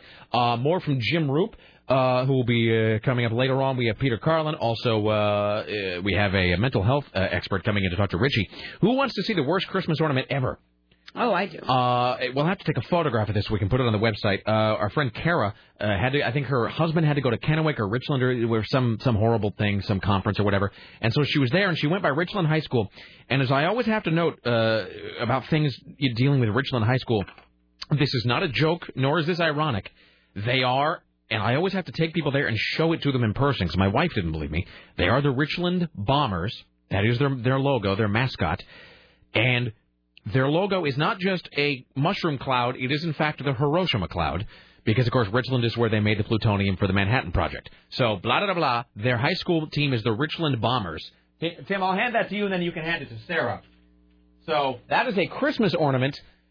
At the centerpiece of the Christmas ornament is the you know R for Richland High School, with a huge mushroom cloud behind it, and then circling the mushroom cloud are hundreds of tiny little atomic bombs. Oh my God. There you go. You know, because what better way to celebrate the birth of Christ than with a Christmas ornament celebrating the Hiroshima bombing? So Does the deluxe model have uh, dead bodies lying, lying beside the R? Wow. the deluxe model just yes, it has someone running screaming toward the camera. That's pretty amazing. Yeah, yes it is, Sarah. So there you go. That's the peaceful Adam at work.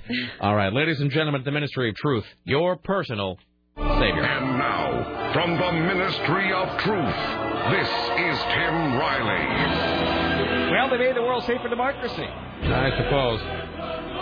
Wannabe filmmakers will want to head to Redmond, Washington instead of Hollywood.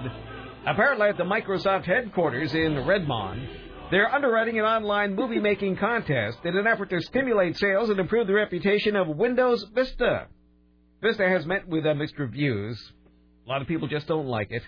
Uh, the contest begins today. It's been dubbed the Ultimate Video Relay, complete with its own website. By the way, nothing is going to improve the reputation of Windows Vista. I, I mean, really, the only thing that could improve the uh, uh, the estimation of that product is if they just took it and they bulldozed it into the desert right next to the many ET cartridges. That's all that's going to help. So, all right. The Washington State Department of Transportation has announced a portion of I 5 just south of Olympia will see its speed limit drop from 70 to 60 miles an hour. The speed reduction is scheduled to start Monday, May 12th, and crews are widening a 12 mile stretch of the freeway to build some new bridges.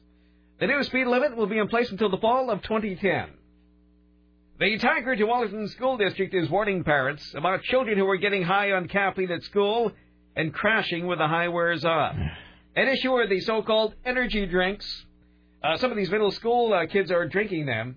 They're asking parents uh, not to give them to kids. Apparently, they're full of caffeine, and when it wears off, the kids are useless.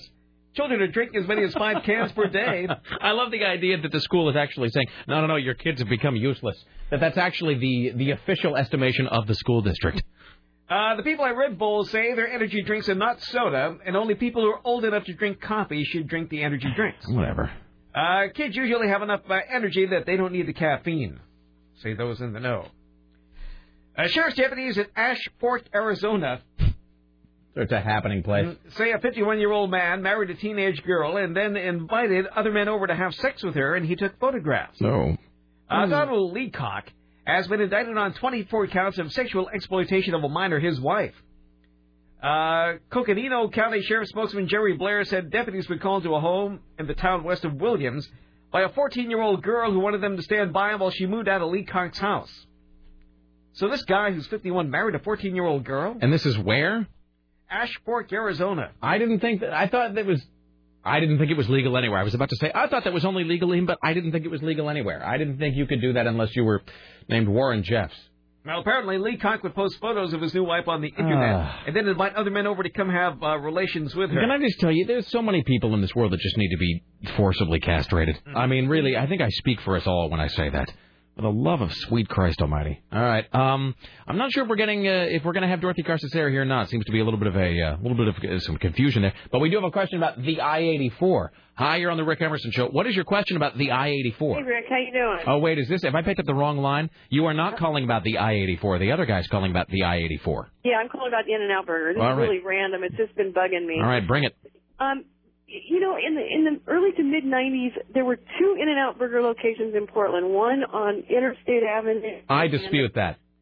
I'm sorry, what? Uh, I dispute that. There was never an In-N-Out burger in Portland, yeah, was there? Yeah, and there was one in Tigard and on Pacific Highway, and they literally were here for five minutes. I mean, they they put them up. They were open for just a, a, a really short amount of time, and then they were just gone. Now, see, now I'm, uh, you know, I and I came here. I mean, I, I kind of grew up here and then moved away in the '90s, and then I came back in '98. So this Right. would have been this would have been while I was not here. So there, but now were they were they open? Were they functional? They yeah, they um actually for a very long time, like weeks.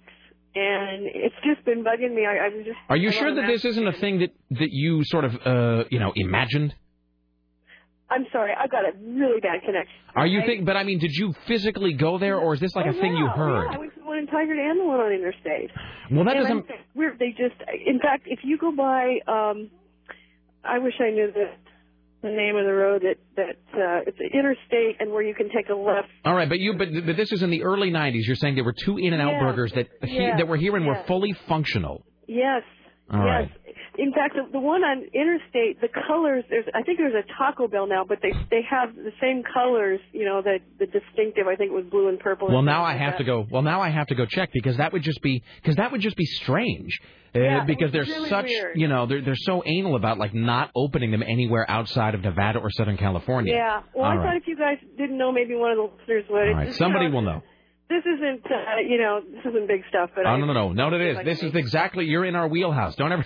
This is the sort of thing out of which we can make three days worth of programming. Good, good, good. All I'm right, glad I thank could you, help. thank you, Talk to you Kathy. later. Bye. All right, now we just need to find somebody who played Polybius. Yeah, Yes? there are lots of rumors on the internet. It's like I swear there used to be an In and Out Burger in North Portland See? by Greeley Interstate somewhere. Am I crazy? I'm pretty freaking sure it existed. But see, how would that have just started without anybody? Like the company had to, I guess, although it could have been like that Tommy's thing, where there was that Tommy's across from Powell's. Yes, it is. Yes, it is. No, it And- wasn't. No, it wasn't. And now it's not. now it's gone. So, all right. Well, somebody will know. Uh, this call is about the I-84. Hello, sir. Good day to you. Well, I have a traffic alert for you. Is this about the I-84? All Yes, sir. right. Um, a uh, guy on the about a mile east of exit 17 at Troutdale had his trailer pop off of his pickup truck, and in the trailer, a mini excavator now dumped over into the freeway. And where is this at, sir? Um, this would be approximately a mile uh, east of I-84, Uh, uh, or I, uh, mile east of Troutdale, On, 17 on I-84, on the I 84, sir.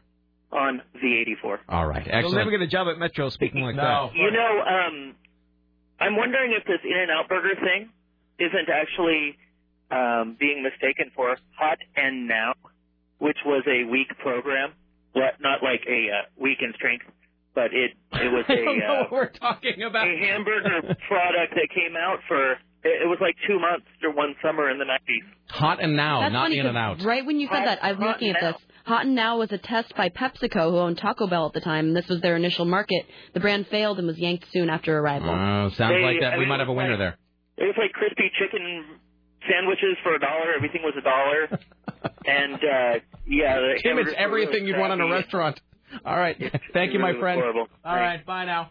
Let's now What welcome. kind to of scrawny chickens the... would sell for I a dollar? don't know. This is Jim Roop. So let's now welcome to the Rick Emerson Show. This show doesn't make any sense for large portions of the time. Hello, Jim. Howdy. How are you doing today? Okay, what's going on? Oh Jesus! You have look. There's so many ways to answer that question. None of them logical. Uh, none of them short. we right now, we're debating whether or not there was ever an In-N-Out Burger here in Portland. Oh. And there was a woman. See, now I'm looking at the screen. Line one, woman's totally right. Line three, woman completely wrong. Line four, unsure. There's some dispute about whether there was ever an In-N-Out Burger here in Portland, and the closest we've gotten to, it's one of those things where no, no, no, I swear I saw it, but of course no one has a picture. So the the, the operating theory is that Pepsi Cola opened a in and out style chain uh, with a couple locations here as like a test, and then it failed and went away, and everybody sort of in their memory remembering as an in and out burger. You know, I'm honestly surprised that In-N-Out hasn't made it up the coast. Well, but of course, it's, uh, I think a lot of people have said that's because at least one of the people who founded that, I think, it's- I think maybe the husband has passed away, but uh, I think it's the wife who is still alive, and they have this whole thing where they won't put it anywhere that they couldn't drive to to inspect it, which is why it's only in you know Southern California and Vegas for the most part because they wanted they want to be able to go there in a day and look at it. So uh, there have been some sort of speculations that when the original owners pass away, that whoever inherits it or takes over, you know, might expand it, which in a way would be unfortunate because it is. I like the fact, like White Castle, you know, I like the fact that it's sort of a regional thing. So, you know, and I it's like something the you fact can that White lure. Castle- I like the fact that White Castle's a regional thing so too. you don't. So you don't. Let me just put a bunch of grease in my mouth. Uh, Although I, I lived on those things for a long time. Well, because they're dirt cheap. You know what it is? Uh, and every and every region has those. You know, we don't have White Castle in the Northwest. You know what we have? We have a place called Dick's Bag of Burgers. That's what we have here in the Northwest, and specifically in Washington. I don't think there's any in Oregon, but there's a place called Dick's Bag of Burgers, uh, which is oh, it's both great and terrible. Dick's Deluxes are the greatest things ever. Shut up. I'm serious. They're good. No, it's true. Um, and- Please say that again. Okay, thanks, Jim. Say it a lot slower. uh, in fact, if you're uh, Sir Mix-a-Lot once referenced this in his song Posse on Broadway, where he says Dick's is the place where the cool hang out, which is a reference to this place in Seattle, Dick's Bag of Burgers. And you would, it's it's kind of like an old Arctic Circle. Where there's not really, you know, there's no parking. It's not a walk-in. It's just, uh, you know, it's it's just, um, it's like a huge version of one of those drive-up coffee places. It's a it's a walk-up co- a hamburger stand, and you go there and every it's like In and Out. Everything is like a buck or a buck fifty. Very few menu items. Uh, but you can get a bag of hamburgers for like whatever five dollars or whatever it was at the time. Uh, so you know it's uh, it was pretty great. It was uh, it was uh, it was pretty fantastic uh, when I was living there. And it's uh, every night when I'm in Seattle, I go back to there. So Well, I remember when White Castles were 11 cents a piece and cheeseburgers were 13. Jesus, and I mean those things go right through you. They really do. You know, those uh, it's all just made of grease and starch. So, hence the name slider. Isn't that what they're called? Oh, yeah. Yeah, because they just slide in and out.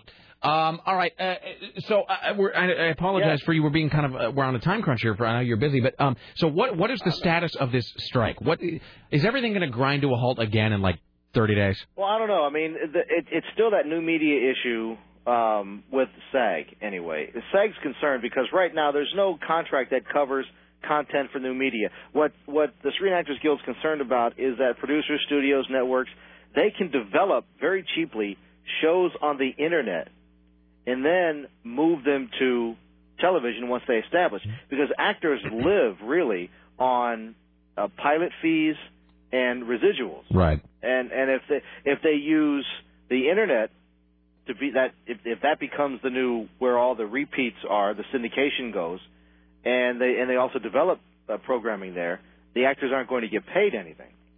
So that's going to really it's already a dwindling thing anyway. They're already getting screwed everywhere. It's so. I mean, it, this is we were talking about bands the other day, and we had a we had a, a, a you know the rock singer on the show yesterday. We were talking to him about you know making it in a band and how do you get ahead. And it's such a weird time now. I to use the music analogy, I really you know I look at those guys like Kiss or Led Zeppelin or any of those guys, and you realize how lucky they were to be big recording stars in an era when the record companies controlled everything and could just wring every single cent out of the audience. You know what I mean? They could just, I mean, the, you look back at how much money bands made in just physical record sales alone.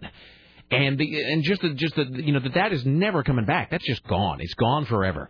And And bands like Led Zeppelin, they made most of their money when they toured, yeah, which is why they toured so much. But even you know, but even bands you know uh, that that stop touring, it's like I remember seeing this interview with Ace Frehley, who was the guitarist for Kiss for a long time, and he, you know, in the, in the mid '90s before they reunited, he's like, you know, I don't need to work. He's like, the Kiss catalog sells constantly. He's like, That's my re- because those guys wrote those songs too, though. and uh, but I think the, don't you agree that the era in which the control over the me- the media is just it's in the hands of the consumers now, Yes. not in the hands of the studios, which is why they fight so hard now with the unions because everybody sees that if the pie isn't shrinking, it's getting a little more slippery at least, and it's it's harder to hold on to.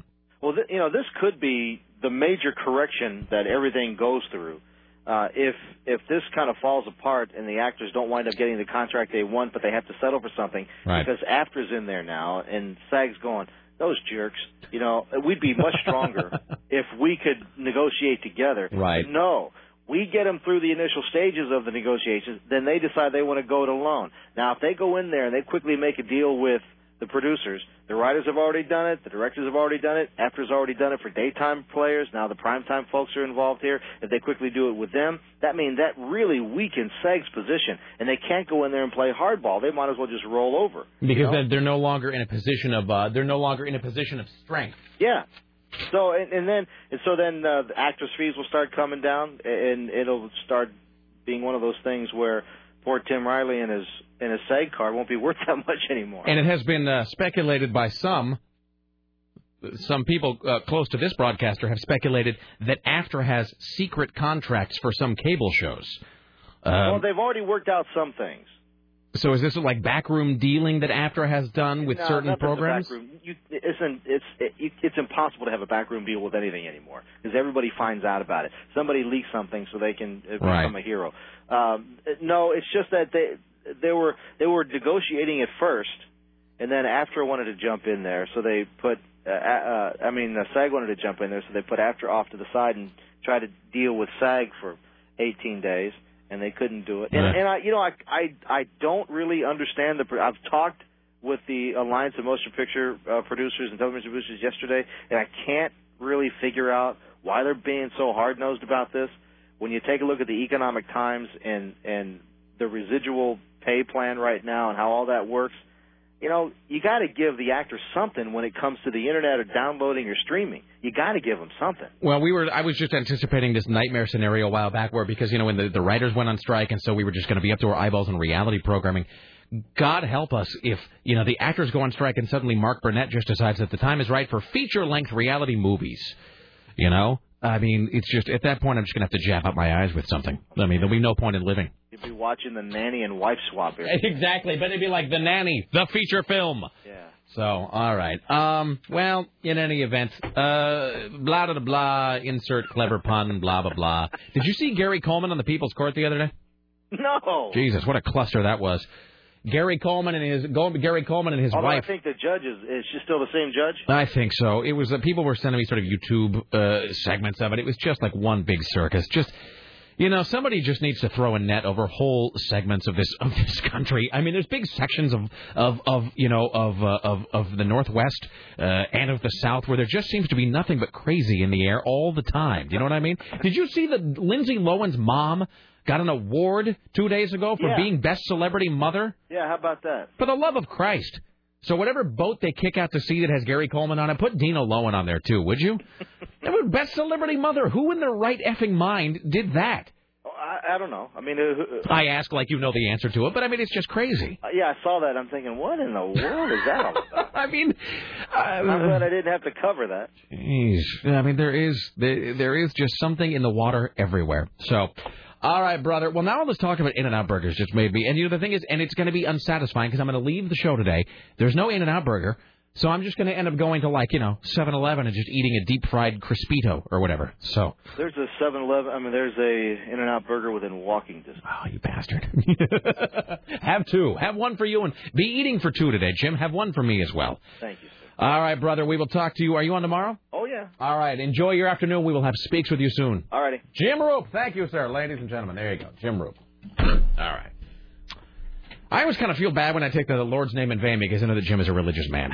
So I say something like, kick Gary Coleman out to sea for the love of Christ. Oh, but he's also a tolerant man. And... I suppose. And, and I think he prays for you. And, and he's drunk most of the time. All right, uh, let's see here. Uh, looking at so we're going to do Dorothy Carcassari tomorrow. Uh, she's been uh, very busy. So uh, Dorothy Carcassari tomorrow. Coming up later on though, Peter Carlin and Richie's uh, head shrinking.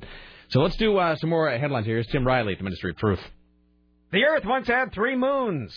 That from NASA. Prevailing scientific consensus holds that the existing moon was formed when the Mars-shaped planet collided with the Earth 4.5 billion years ago.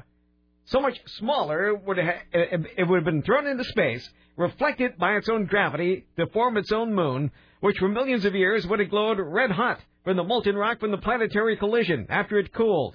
They have been working on this right now. once again, the Earth once had three moons. That's just made up. They're making that up and they're putting the story out there to see. This is like that time we tried to see if CNN would tell Lisa that she made too many Melrose Place references just to see if they do it. They're just putting the story to see if we'll repeat it. They don't know that. No You one know, knows that. There are two groups of asteroids in uh, Jupiter's orbit around the sun. One called the Greek Camp. It led a giant planet by 60 degrees to its circular orbit, while the other group, dubbed the Trojan Camp, followed 60 degrees behind. That explains everything. From that was a huge explosion. Therefore, there were three moons. This is like one of those things on on the blackboard where it's like some insanely difficult math problem that has symbols you don't even really know what they do, and then at the end the guy goes, and therefore five, and you kind of use some duct tape in the box. All right. yeah, I just don't even. I have nothing.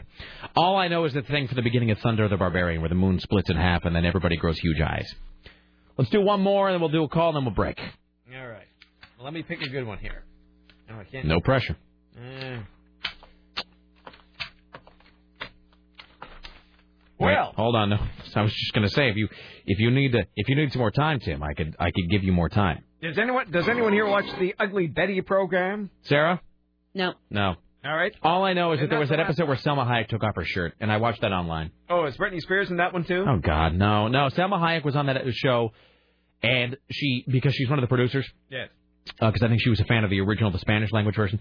So they had when the show first hit the air, Ugly Betty. And I can't even tell you how many times this was probably watched on YouTube.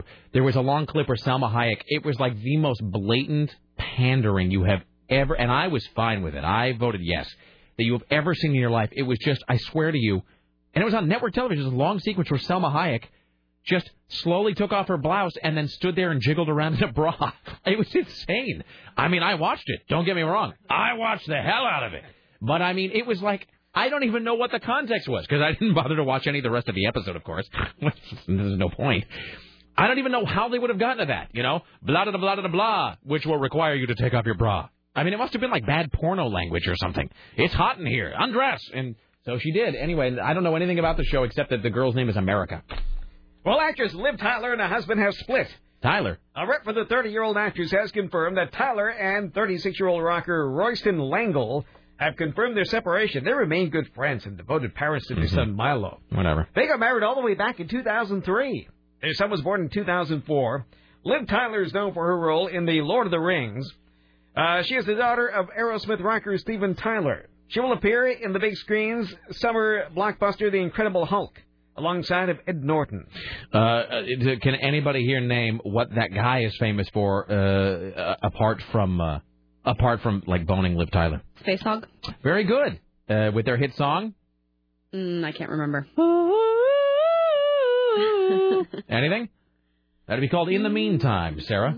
Yeah, terrible song. Yeah. Not a terrible song. I think it's just I hate that guy because he was uh, sleeping with Liv Tyler. But now that's over. All right, uh, let's take a break here. We'll come back. It's 503-733-2970. Around the corner, Peter Carlin. Uh, if you're on hold, hang uh, tight. We'll get back with your uh, phone calls here in a second. More phone calls. Peter Carlin from the Oregonian. Richie gets his head shrunk. And uh, we'll have more from Tim Riley later on. Plus, if we have time, the top five transvestite songs. Stay there. It's the Rick Emerson Show.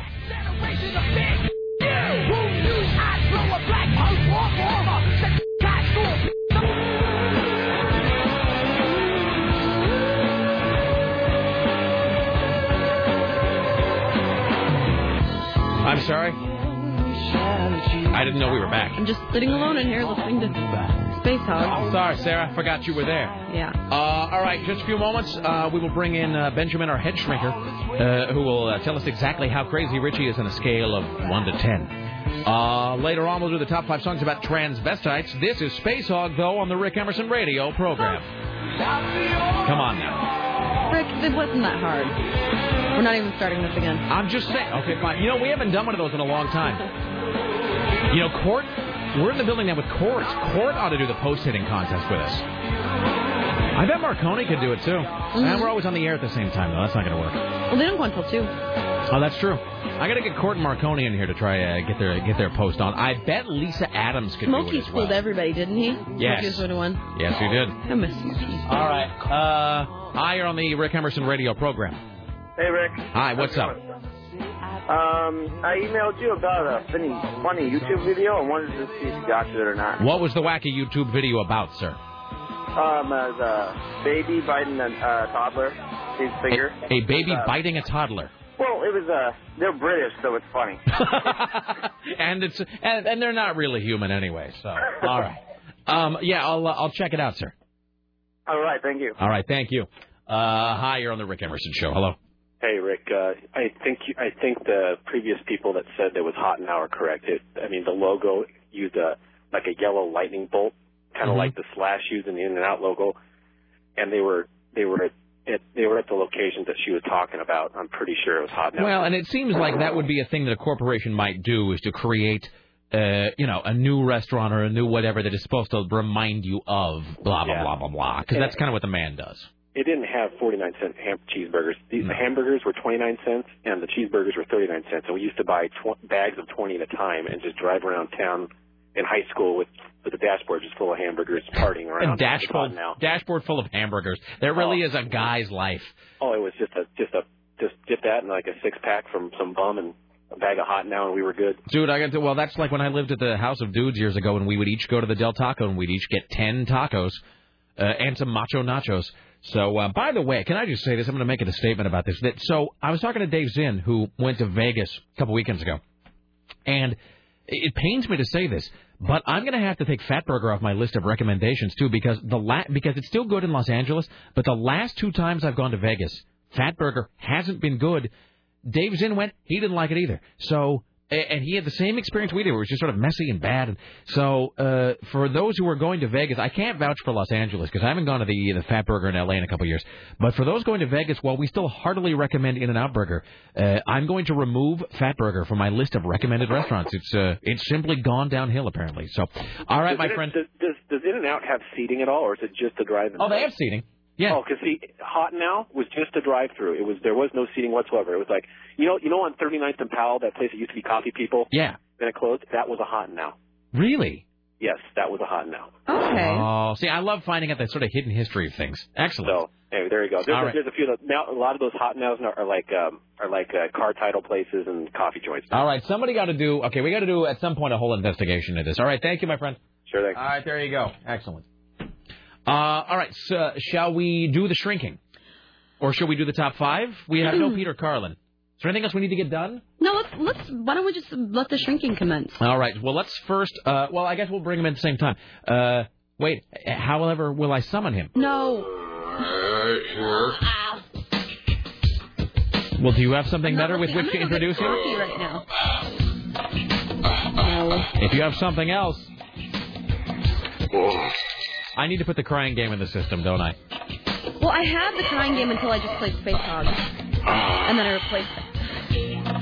Actually, which means that we should be one step back.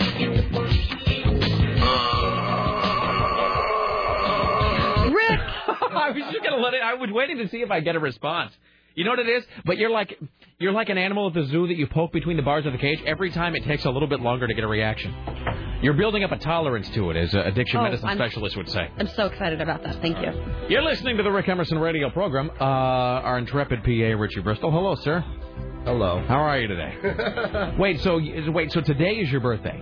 Right. Happy birthday to you. You are 37. Yes. 37. All right. What does that even mean? It's a Clerks reference. Oh, okay. Uh, where the girlfriend at one point reveals that she has given a specific kind of pleasure to 37 men. And and the character It's a girl. the character of Randall uh, when she walks by, you just hear Randall go 37. So uh, Richie Bristol, happy birthday to you. So wait, did you go out drinking and whoring again last night? Uh, no, I went back on Grand Theft Auto. Okay. Did you go and seduce and kill more men? No, I wanted to do more, more normal things, so I just shot cops and stole helicopters and stuff, like all the other people do. So I was normal. This is a good time to welcome now to the Rick Emerson Show, Benjamin. Hello. Hello, how's it going? How are you, sir? All Excellent. right. I'm very well. So- uh, extremely nervous. Uh, don't be Oh, nervous at why? all. You're only standing No. next to a guy who seduces and then kills men, seemingly in preparation for a real life killing spree. That, don't that worry always helps about it at me all. relax. Yeah. All right, would you like a chair? I'll Um, give you a chair. yeah, that, that'd be good. Actually, uh, since it's Richie's birthday, I brought in a uh, present for him. Do you guys want to see this first, or should I give it to him and get is his it, uh, reaction? is this clean? Uh, yes and no. Let you me can, see the title of the book. You can talk cleanly about it. We're not going to say the name of the book on the air. I will say this: uh, the recommend. This is a book. You're, um, it is a, a guide to better sex, uh, specifically how to pleasure a man. and apparently, Adam Carolla has given the following blurb: Dr. Sadie Allison. I'm quoting now Adam Carolla. Dr. Sadie Allison is a penis genius. So there you go. Um, is this Really? for Richie? Uh, This this is a gag gift for Richie. Yeah. Gag gift. I think a gag gift. I think Richie's the one who Richie's the one who gets the gag gift, if you know what I mean. Wait, this will help me seduce guys. I don't think you need any help seducing guys. This is once you've seduced them. This is a post seduction After guy. you've gone bowling with them. I'll put this right over here, Richie. We'll give this to you later. What I expect you to do with that is re-gift it to a woman of your choice. I think The chair is broken. Um, let's see if the teeny others. I'm sorry, there's, I know there's somebody with you here. We, we, we- Oh, we're hell doing the, yeah. The teeny other celebrity stool, and then we'll let you have this chair. I only said that 'cause that chair sinks. I think. I so, got my butt right where Teeny Others was. That's awesome. you know, you're kind of creepy yourself for a guy who's supposed to help us de-creep Richie. Well, I'm just kidding. I'm one- only fooling. There's one thing I've learned about years uh, be, being in mental health for years, and that's everybody's a little crazy. It is true. That's kind of the theme of the Some show, people right? can just hide it better. So let so what let's give uh, if you don't mind. So what are your what what do you do? What are your credentials here? Well, I have a uh, Bachelor of Sciences in Psychology. I've been working in mental health for about seven, eight years now. If I can ask, what sort of uh, folks do do you deal with? Is this like the the cutting crazy, the shooting crazy, the drinking crazy? Yeah, all of the above. I mean, we deal with, uh, Excellent. in the hospital. It's an emergency psychiatric unit, so we deal with um, people that have psychosis, people that have uh, major depression, suicidal thoughts, uh, people that have personality disorders, all of the above. So if it's an emergency psychiatric ward, is that a thing where like the man has picked them up because they're on the street corner, like in a chicken suit with a gun? Absolutely, running down the freeway, s- screaming their head off. Or buck- like if buck I naked. if I call 911 and 911 hello and I just kind of go yeah I've got a gun to my head like is that they they come and get me and they take me to you? Yeah, yeah. That you can be brought in by the police uh, after an episode, or you can uh, j- bring yourself in and uh, to, to the emergency room and say, "Hey, I'm not feeling safe. I need a place to be for a while." And Interesting. Yeah. You work on the fifth floor. um, I, I work on multiple floors, so Why do you know there's a fifth floor? What does that mean? Uh, Never mind. He might be. He might actually work somewhere I've been before. I don't understand. I you don't- mean like to you mean like to visit? Yeah, for 22 days straight. Oh my God. so, you- so you're kind of familiar with psychiatric inpatient treatment. Uh, yeah. Okay. Many moons ago. Well, there you go. I hope they were good to you, so you had a positive experience. Look what they did. No, just kidding. Sarah, I'm experiencing I don't know what to discomfort say. right now. No. So, all right, well, I since it's out there, as well, they way to say. go, Rick. I'm glad that we're doing this on the air. When in fact he does have mental problems. I don't. Well, I think we already knew that. Well, do you mind now? So, you, if if you don't mind, Richie, and if it's Uh-huh. if you don't want to talk about it, I understand. So, you have uh, had mental care in the past? Yeah, I ran down the street naked. Yeah. I thought you were kidding just now when you said Well, that. I had my underwear on. All right, I don't even know where to begin. How wh- how long ago was this? Uh, 18 years ago. And so you would have been 19. Yeah. So you were 19. Uh, were you uh, intoxicated? Yeah. So- we, we used to play Truth or Dare and take acid. Really? Uh huh. I okay, and I we've talked about this before that I've never taken acid because it just terrifies me. The whole notion. Just, Acid terrifies me It's- too, and I have friends who are just like, "It's so wonderful and colorful." I'm like, "Mm, nah. I'm watching this big this 11 hour Beatles documentary, and I just passed the the part where they're at a party, and a guy's like, "Take this and dissolve it in your tea," and it's like they thought it was pot, and it's acid, and and this the whole like I got whole boxes shoved into the deepest corners of my brain that are padlocked shut, and I just don't need those open, and I I fear that acid would just do do all of that.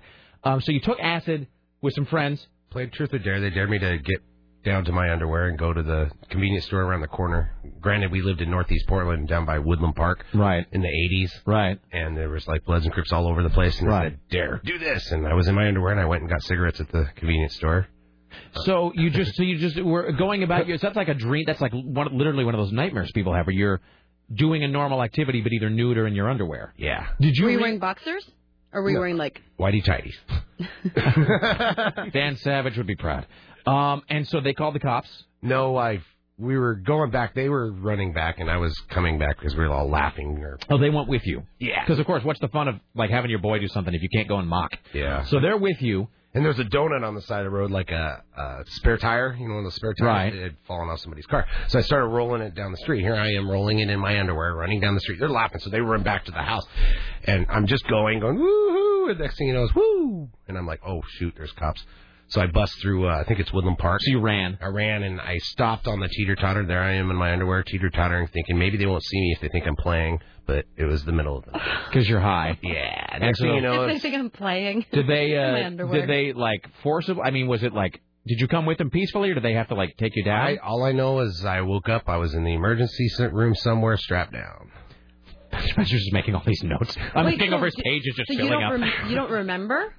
you remember being on the teeter totter and then that's it? Yeah. And then you woke I up. remember my brain. I, my brain has like just turned off, or you have a blank, whatever. spot I just or whatever. remember logically. I believed that I could teeter totter like I was playing in the playground, and he, they wouldn't see me. Is it now when you take acid? Because I I really don't know. Is it sort of like a dream state where that kind of thing makes sense? Like if I can't see them, they can't see me. Like one of those. It it could be. I it's guess. I different don't for really know. everybody. It Yeah. reacts to different people's brains differently. All right, so then they okay, so I can understand. Okay, you're you're nude or in under your underwear in the park, running from the cops. You're on acid. They they arrest you or they whatever. But I would figure that that would be a thing where they figure out you're high and then they just you, you stay the night in a detox thing and then they send you home. Uh, is it uh, Benjamin? Is it normal that he would then be in a a place uh, for 22 days?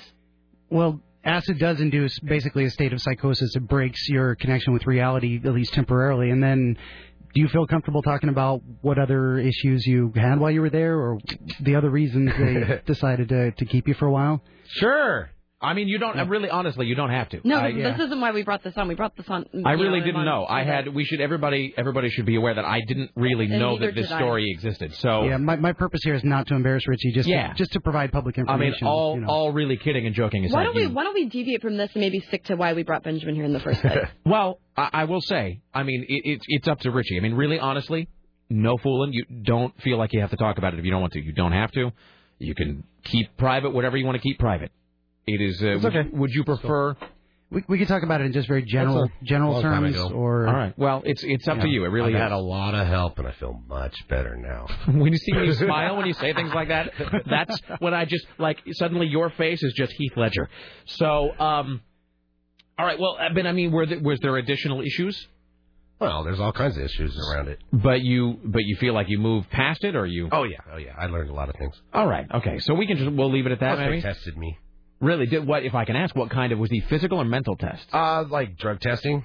Like they have different things that they, you know, how you could test for different pills to help your brain. to see if like a yeah, things that haven't passed FDA or whatever like that. So I had some things that weren't on the market that they tried to. and did they give you like physical tests too to see if you uh, not to be flip about it but to see if you have like a like a brain problem like yeah, uh, they, all kinds of tests. Like here's pictures. What do you think? What does this remind you of? To make sure that you're not uh, can't hurt somebody else. Or All right, and but violent uh, to yourself. and they apparently felt like things were okay. Yeah. Oh yeah. Okay, and so that was you know like 20 years ago, and presumably you haven't been uh, like locked up anywhere since then.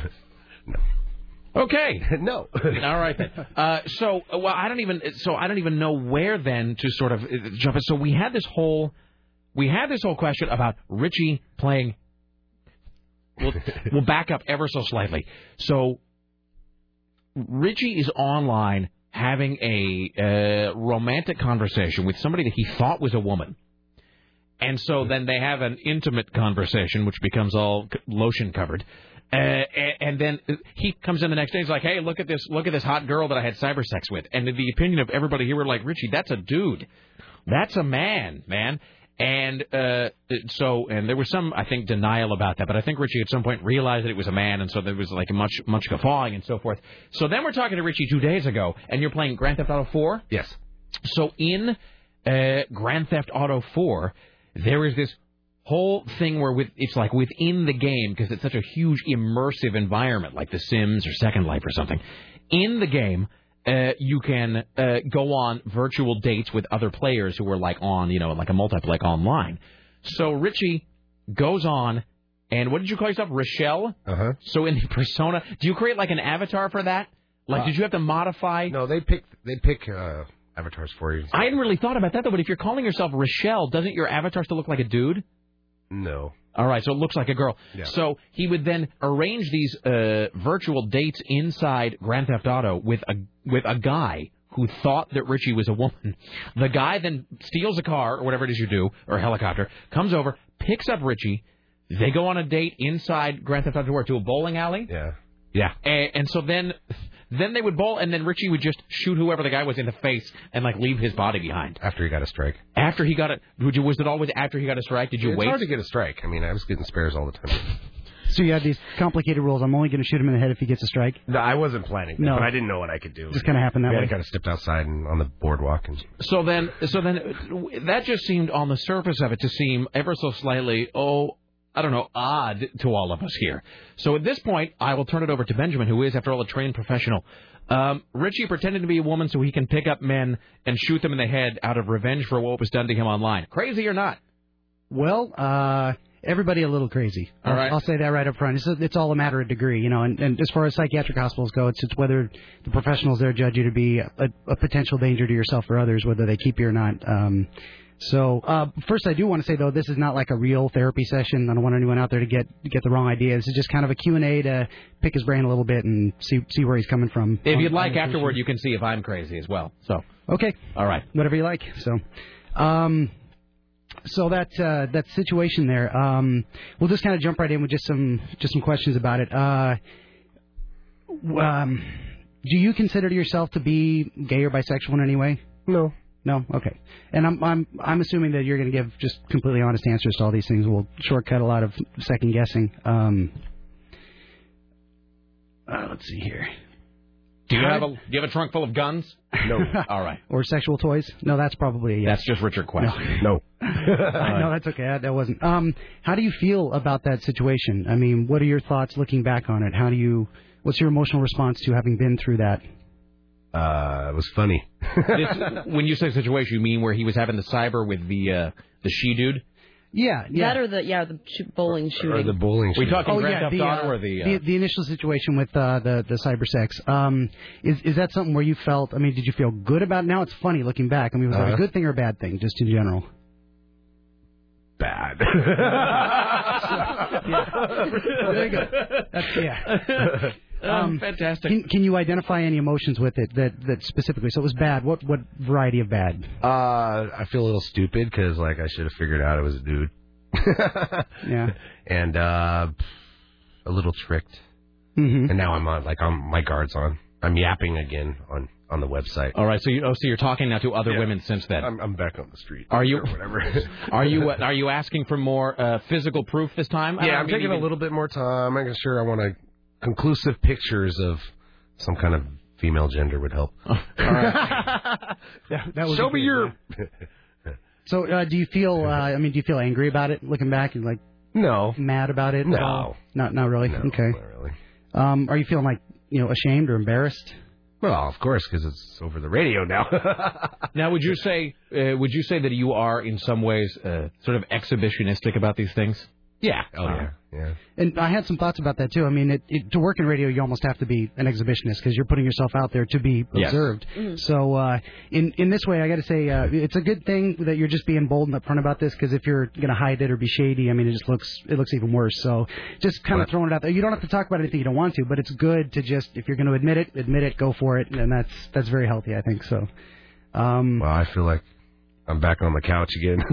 oh, back when I was well, five. well, let's. re- Well, I mean, now, uh, and I've not a big secret that a a I have spent uh, years of my life uh, in therapy for one thing or another. Uh, I am between therapists at the moment because my therapist, who I love, and Sarah and I had the same problem here, sort of, uh, in that my therapist quit. She she doesn't do individual therapy anymore. She just does these weird weekend retreats for couples. It's like something, you know, it's like a totally different thing that I don't need. Uh, and so I have had this hunt from one therapist to another, and now I'm now on June 2nd uh, going in to talk to somebody about largely at the behest of my wife, who thinks that I need to be, uh, I don't know, at least spoken to about some kind of medication uh, of some kind or another. So, and then Sarah has been in therapy, not a secret. Yeah, no, no, I'm sorry. I didn't realize that Laura wanted to put you on the meds. It's not that I shouldn't. I don't want to be. Okay, We're yeah. now deviating into something altogether. I'm not saying my wife wants to drug me, but I'm saying my wife deals with crazy folks all day long. And she has suggested, she hasn't told me, she hasn't ordered, but she has made the observation. And let's be honest, she spends more time with me than anybody but you. Uh, and uh, so, uh, you know, she has said, Have you ever considered? So, to be fair, uh, you know, that coupled with that sort of breakdown outburst tantrum that I had uh, about a week, week and a half ago, uh, sort of led to the whole, why don't you call somebody and maybe broach the issue of? So I'm just saying. So wait, so when you Because say, I've been I've been in therapy. I loved it. I loved it. It helped me work out a lot of problems that I had, like currently in the current situation that I was in, and then you know like that I hadn't dealt with years before. so when you say you feel like you're back on the couch, it was like we've all either been in therapy or are in therapy here. So I mean, certainly, yeah. Yeah, I'm, even I have too. About ten years ago, I wasn't feeling so great. I went and talked to somebody, tried some medications, and it worked out great. And you know, uh, if anything, from this uh, appearance here on the show, I'd like to kind of destigmatize mental health. Nobody goes up to a person who has uh, diabetes and says, "What's wrong with you? Why can't you process Right. insulin properly?" But all of a sudden, our brain chemicals are out of whack, and people think there's something wrong with you as a person, rather than just biologically with the way your brain works. So, uh, if we can get that point out there, that's very important, I think. I almost feel like I almost feel like that now I've said- I almost feel like there needs to be this whole uh, separate show where you just give us all group therapy. so, all right. Well, in any event, all well, right. we can we can jump back into this uh, uh, and kind of move things along. Um, it, you know, you say you're not angry about it, but you feel stupid. You're kind of now on guard. You're embarrassed about it. Did you feel a need to to get revenge or strike back in somehow? Uh, no. Not really. That that wasn't. Well, because like I could have led them on even farther. And that's how my. If I was going to get revenge, I would have just kept on leading them on pretty heavily. Now, if I can, if I can jump in with a question. Now, at any point, did you consider, uh, b- when you were uh, pretended to be a girl online, at any point, uh, did you consider finding a guy online who thought you were a woman, having cyber sex with him, and at the end being like, "Ha ha, I'm a man, pwned," and you just like, like letting him know that he just totally, uh, you know. No, I, I'm just. It was keeping it in the game. It's part of the game. It's right. I was. To me, it was like I found a niche. I could be this serial killer in Grand Theft Auto. You know, it's kind of funny. So uh, what what you're talking about here, and what what I uh, have been thinking about in this is uh, this fits in with um, like the cycle of abuse uh, theory, which is basically like uh, with physical abuse. If you got a parent that hits the child, the child grows up and beats their children, so you got the cycle. Or um, before that actually plays itself all the way out, you've got a child who is beat by by a parent and then goes to school and becomes a bully. So Right. you have this acting out of the trauma that was inflicted on you. Um, basically the victims identify with the victimizers the power and uh, they want to get rid of the powerlessness that they feel and so they go find someone else and they assume the role of the victimizer and then they're no longer the victim now they're powerful and someone else uh, you know is the one who has the trauma so i'm kind of looking at the situation as that th- this is the way it played out in your mind is you're not getting revenge specifically on chrissy and george but you're finding a way to not be powerless and not be a victim anymore how, how does that Okay. sound to you? Does that make sense? Or? Yeah, totally. Do you feel like Okay. this? So you do you feel like this is a uh, relatively innocuous way in which to assert oneself? Oh, I'm sorry, that would Dr. be my Lee. Oh. question to you. Yeah, do you feel like maybe that's what it is, sort of a relatively innocuous way uh, to assert one's sense of self or one's sense of you know yeah, power? definitely, and it and it speaks volumes. excuse me, it speaks volumes about you that you didn't decide to go out and do this in real life. to Good find, for you, Find Richie. someone to All laugh. right. Yeah. Well You- done. You, Dress up found, like a girl. Way to show you- restraint. You, found a socially acceptable method, which is a game which is basically based on on violent acts, and you acted out this this fantasy, kind of a, a form of self therapy, um, in a way that didn't really hurt anyone. Uh, kind of. I mean, the people that were the, the, the victim of that act of maybe got emotionally hurt. I don't know if they thought it was as funny as you did. Um, I was just bowling and then she shot me in the face. Yeah. and it's already some like pa- like a like a pasty dateless guy probably anyway. So And really, you're like taking him down another seriously, notch. Richie. yeah. Way to go, Richie. Now, I, I did uh, also come in with some questions prepared to kind of. Uh, the, the overall question was: Is this a slippery slope? Is Richie going to become a, a serial killer? I think we all know the answer to that. that was creepy, Richie. Happy birthday. So there's there's some key components that go into like being a sociopath or a ser- serial killer or having antisocial personality disorder, and I just wanted to kind of quiz you on a couple of these things and uh, uh, get your impression from from talking in the hallway just out there and and just hearing you. Uh, just chat socially. Um, I already have some answers. Oh, great. Um, but specifically, do you feel that uh, you deserve to get whatever you want, that the world owes you? No, not really. OCD, No. you got to get it yourself. Okay. Um, do you care about other people, how they feel, what their goals in life are? Yeah. Um, do you accept responsibility for your mistakes? Do you blame Try other not people? to, but yes. Yeah. That's good. Um, do you generally go through life getting what you want by lying, deceiving, being manipulative? No. Um, do you consider yourself usually, uh, you know, pretty socially irresponsible? You don't meet your deadlines. You don't follow through. Socially? Um, socially or professionally. Hmm. Half and half. Okay. I would say professionally, Professionally, you yes. do. Yeah. I can't speak for socially. I would Socially, say- I don't call back and I don't answer my phone. And Good for you. no, you fit, you fit right in here. No, but, but you, yeah, above and beyond professional. Yeah, absolutely. Do you feel that you have a high degree of impulsivity? Sometimes you act and you don't know why. Oh yeah. Okay. Oh yeah. See me at the strip club. in in the absence of alcohol or yeah, yeah still okay totally I um, go shopping and I buy things I shouldn't, and I go home. Well, why did I buy that? That's Okay. impulsive. um, do you find yourself acting in a manner every day that uh, shows just a reckless disregard for the safety of yourself or others no no okay and this one's kind of a tough one uh, it's the category of like failure to conform to social norms which that that's a really difficult thing to judge so i kind of i'm leaving that one out but Especially sort of here working in this industry where, you know, we're, we're not necessarily held to the same standards, I think, nine to five as the rest of the world is. your, your job is literally to act wacky for the entertainment of others. So yes, it that's- is. Yeah, Or This just isn't be acting, my yourself. friend. Yeah, it's not, yeah, this is not a role. Just be who We're you are, method yeah. actors. so okay, so cutting to the chase on some of this stuff. A sociopath is basically someone uh, without a conscience, someone who only thinks about fulfilling their own desires without any regard for other people or their uh, wants or needs. So, uh, someone who is sociopathic would have a sense of entitlement, lack of remorse. Uh, kind of a flat affect, be apathetic to the needs of others, uh, blame other people for their mistakes, uh, go through life being deceitful, manipulative, uh, they'd be irritable and aggressive, socially irresponsible, um, highly impulsive, and uh, really reckless in a lot of their behavior. And uh, is Richie uh, a serial killer or in danger of heading Find down out that after path? this. No. I'm getting ready to play the bomb. You don't come back, I though. seriously wanted to. I seriously wanted to go to a break right then. And then come back. This is the Richie show. They're gone. I was I was thinking you were going to do the answer is. We should take a break. Is let's take a break, and we'll find out after this. Is Richie Bristol a sociopath? You'll find out around the corner. It's the Maybe. Rick Emerson radio program. Uh huh. Back after this, 503-733-2970. The Rick Emerson Show continues next, my friends. Go nowhere.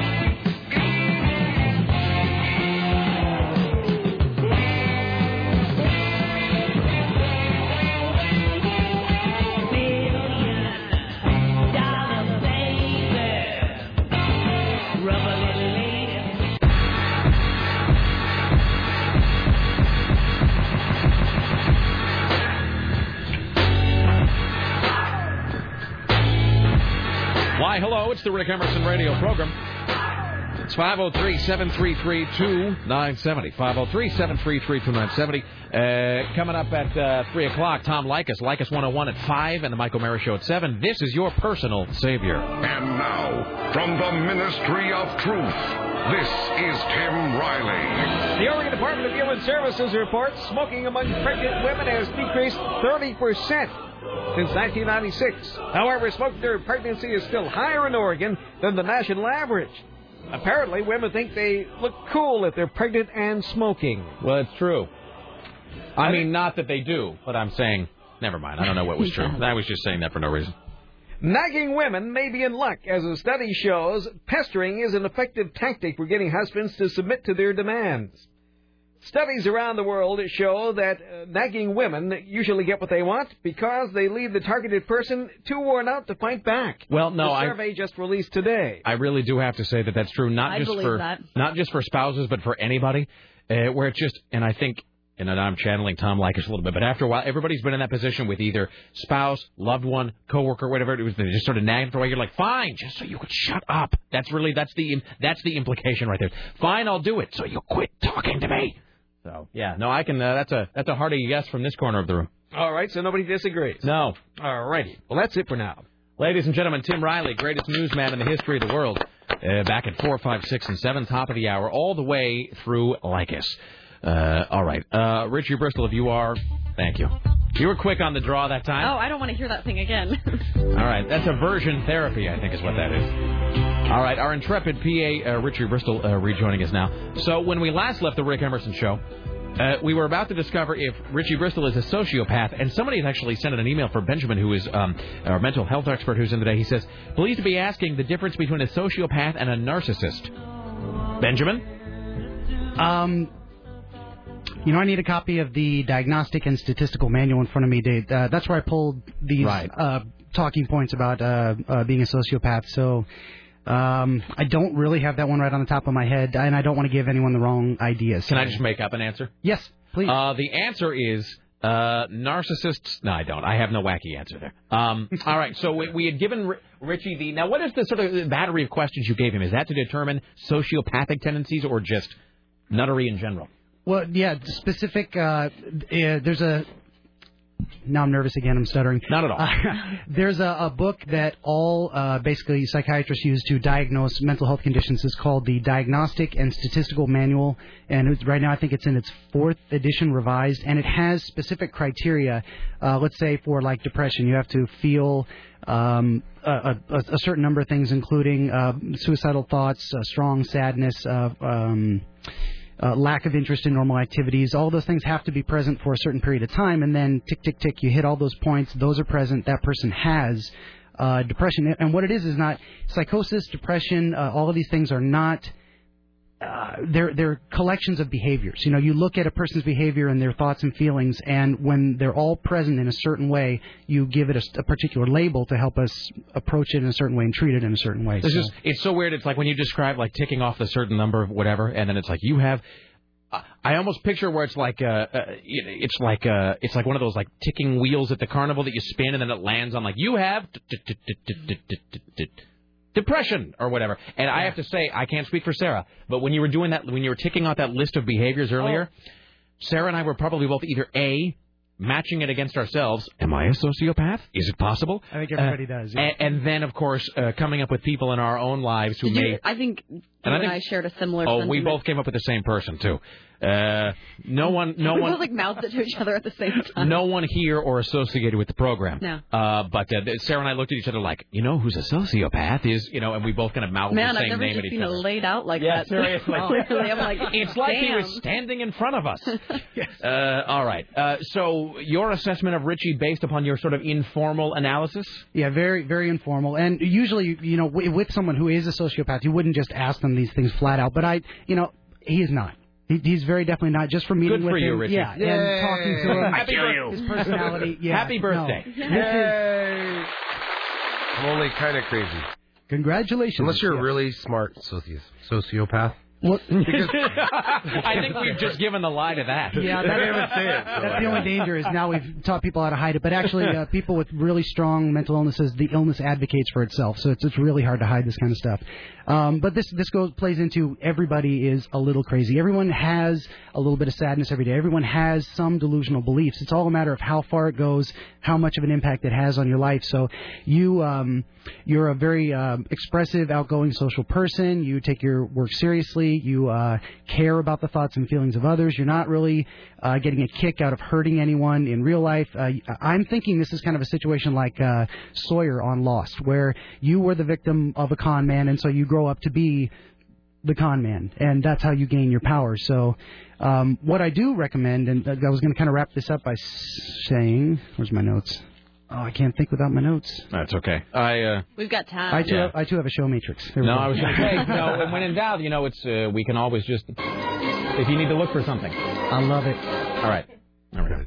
digging it. Okay. Um, so what what you what you want to do is if this can, uh, bothers you strongly or, or significantly, if it's causing a lot of distress, you definitely want to go talk to someone and kind of just get your thoughts and feelings out. Um, in uh, you know another way, just some general advice for you is is practice letting go. Don't let this become a daily anxiety where you're just fuming about it uh, uh, all the time. And specifically, find some other way to feel powerful. You know, engage in you know practice your craft very well if that's what you're doing here, so that you have a, My that craft. sense of Cyber accomplishment. sex? no, you know, being being the best darn PA you can be, that kind of thing, you know, uh, or some other way. Like I, uh, you know, I play guitar and I'm very proud of that. That's how I. One of the things that I helps me to feel powerful or accomplished as a human being. So, uh, find other ways to you know express your anger and find other ways to feel powerful rather than participating in that cycle of abuse. In a video game? Um, well, the, you know, the funny thing about the video It's a games. hobby for people. Yeah, yeah. If if um, if the video game helps you to feel powerful, it's it's kind of a tough thing when the video game is based on I was basically being a sociopath. I, you I know. w- and I was going to say, actually, you know, and I'm certainly not on the whole video games make kids go nutty uh, camp. Uh, there is that whole thing. I mean, and I and I really am not saying that, but it is sort of strange. When what do you do to relieve tension? Well, I go home and I play this ultra-violent video game where I can blow the limbs off my enemies. And I mean, it does, you know, I mean, it does sort of make you think twice depending on the person who's saying it, I suppose. Yeah, there, well, there is a bit of a, a fuzzy line when it comes to video games. Is this person acting out tendencies that they normally would, or are they exploring an alternative to the way they really are in the world? Are they more like their avatar, or are they choosing purposely to be opposite because they can't do it in any other way? I have this theory. Tell me what you think about this. I have this theory that the internet is this magical mirror that tells you who you really are, Hmm. so that it's who you, who you pretend to be, what you look up, what you look at, uh, what you. Uh, you know, in other words, with the, the the internet or whatever face you show to the world, that what you do online when no one is looking, that is sort of who you are. That is the real you. Yeah, be careful of those tracking cookies. That is Yeah. just my that's No, my that- just my theory. That's absolutely Yeah. true because it's it's like your private thoughts Yeah. and you're able to explore it on your own. And uh, you, I think you will find that people are mostly who they really are inside online when they're anonymous like that. And you you know you Richie you were saying um, you were feeling bad and that's you know a key thing. You're not a sociopath because you actually feel for others. You have empathy. Um, and you you were feeling bad about you know uh, hurting actual players even emotionally. So you went on and you engaged in more cooperative play with other people. You joined in the game um, in a sense to partner with them rather than to inflict pain on people. So that was an expression of yourself saying, "Well, that's not really who I want to be." You know, I tested this out. I tried it. Didn't didn't found it satisfy my wasn't for needs." him. So it's okay to kill as long as you feel bad.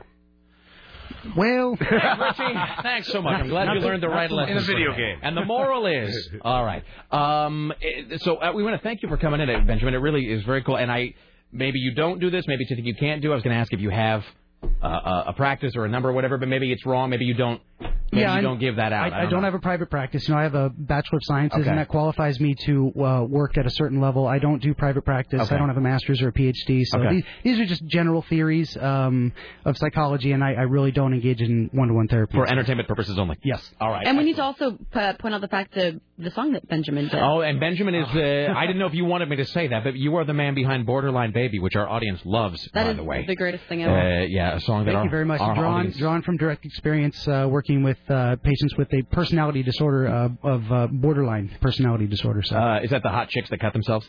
uh, not all of them are hot. Yeah. Oh, Well, Unfortunately. You work with any of those? Um, you worked with any nympho? you know, I will tell You're you gonna this, be though. just fine, Richie. I will, I will tell you this though. I have been propositioned on the job by, uh, you know, a very attractive young lady who was just just uh, very psychotic, and uh, I, Oh. I went to kind of a quiet place to talk to her, and she said, "Are we going to have sex now?" I said, "No, Oh. no, Oh. But we did are you- not." But but did it make you a little sad to say no? Come on. Uh, you Be know, honest. it's under different circumstances. If I didn't know she was crazy and I wasn't her therapist, maybe. But what if you uh, just no. weren't her therapist but knew she was crazy? Ah, I know- that's- that's- you know, I know everybody's a what- little crazy. Now, I I know know. what lurks in the heart of man. Michael Crichton actually has this. Uh, he I don't think it's a whole book. I think it's par- as part of his book Travels, which is a whole bunch of essays. He told this story about when he was doing his clinical rotation or whatever they call it, and. Uh, you know, it was one of those man who mistook his wife for a hat things where it was like all kinds of different crazy. And he talked about meeting a girl who was, and I always think that this is made up, like nymphomania. I didn't think that, I never think that really exists. I always think that's like a penthouse forum thing. Um, but meeting this girl who was a compulsive uh, was compulsively sexual, and he said was like the hottest girl he'd ever met in his life. And literally, he would go like, "Time to take your meds," and like she would just take off her clothes right in front of him. She's like, "Let's do it!" And he just he said eventually he was like he had to go home and just drink himself to sleep every night. So I think that is considered like an impulse disorder, al- al- along with uh, like maybe to you. obsessive compulsive. well, see, there's the thing is, I consider myself OC without the D. I'm a little obsessive, a little compulsive, but it's not a disorder. I take notes. I've got like six months of my life laid out on a calendar because I can't remember anything. Like Dr. Sam Beckett style, I've got Swiss cheese for brains, and it, things just fall in the holes and get lost. So if you are highly sexual because you just love it and you, you want it all the time, that's Call very- Richie. If, it's uh, you can give out the station number, but uh, but if you if you can't control it, if it becomes a problem in your life, that's when it's a disorder. If it's impacting you negatively, if you just love sex and you want to have it as much as you can, go for it. I know that we're probably over time. Sarah, do we have to break here in just a second? Yes. Okay. Uh, well, then we have to. You know, we have to have you back at some point because, man, uh, now and I know that I'm like every guy at a party going, I have this pain in my left arm. Could you? but I got now. But now that we've just started, I have all of these questions about craziness. So, uh, all right. Well, uh, Benjamin, thank you so much for coming in. We appreciate it. Uh, so, and uh, Richie, congratulations, happy birthday, and not being crazy. Well done. Yay. All right. Uh, let's take a break here. We'll come back after this. Uh, thank you. Uh, we'll wrap it up. Back after this with Tom Likas. Don't go anywhere. She manipulates me like a puppet on strings. She's abusive and hostile, then loving and sweet. It's a fatal attraction. She's my borderline baby.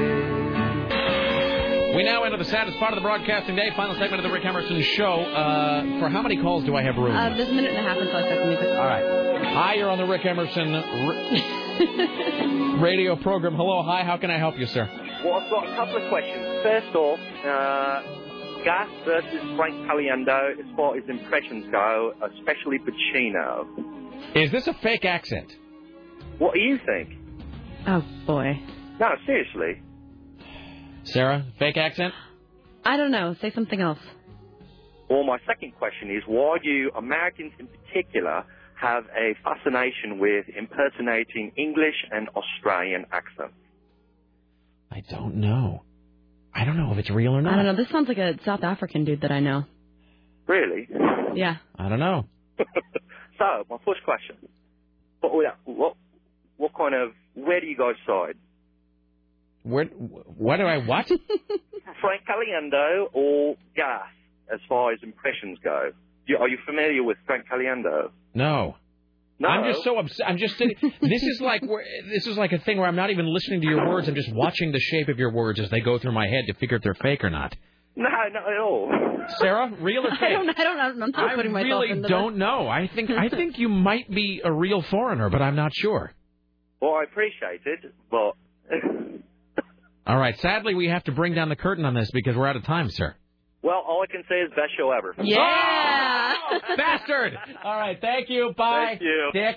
All right. That's Rod. Way to go, sir. All right. We want to thank CNN radio correspondent Steve Castam. I'm James Roop. Uh, I apologize to Peter Carlin once I get bumped Matt Damon style. Um, Dorothy Carcassari from the National Enquirer tomorrow. Uh, author Steve Alden also tomorrow, uh, and uh, Scott Daly. So uh, anyway, Rick Emerson show produced today and every day by the lovely and talented Sarah X. Dillon for AM 970 Solid State Radio. Our thanks to Benjamin as well who came in uh, on the phones. The non-crazy Richard Bristol in the newsroom. Tim Riley uh, upstairs. Webmistress Bridget keeps things running electronically speaking, and of course our uh, director of marketing is CBS Radio Portland marketing guru Susan. Don't f with me, Reynolds. See y'all tomorrow. Thanks for listening. Bye. Oh.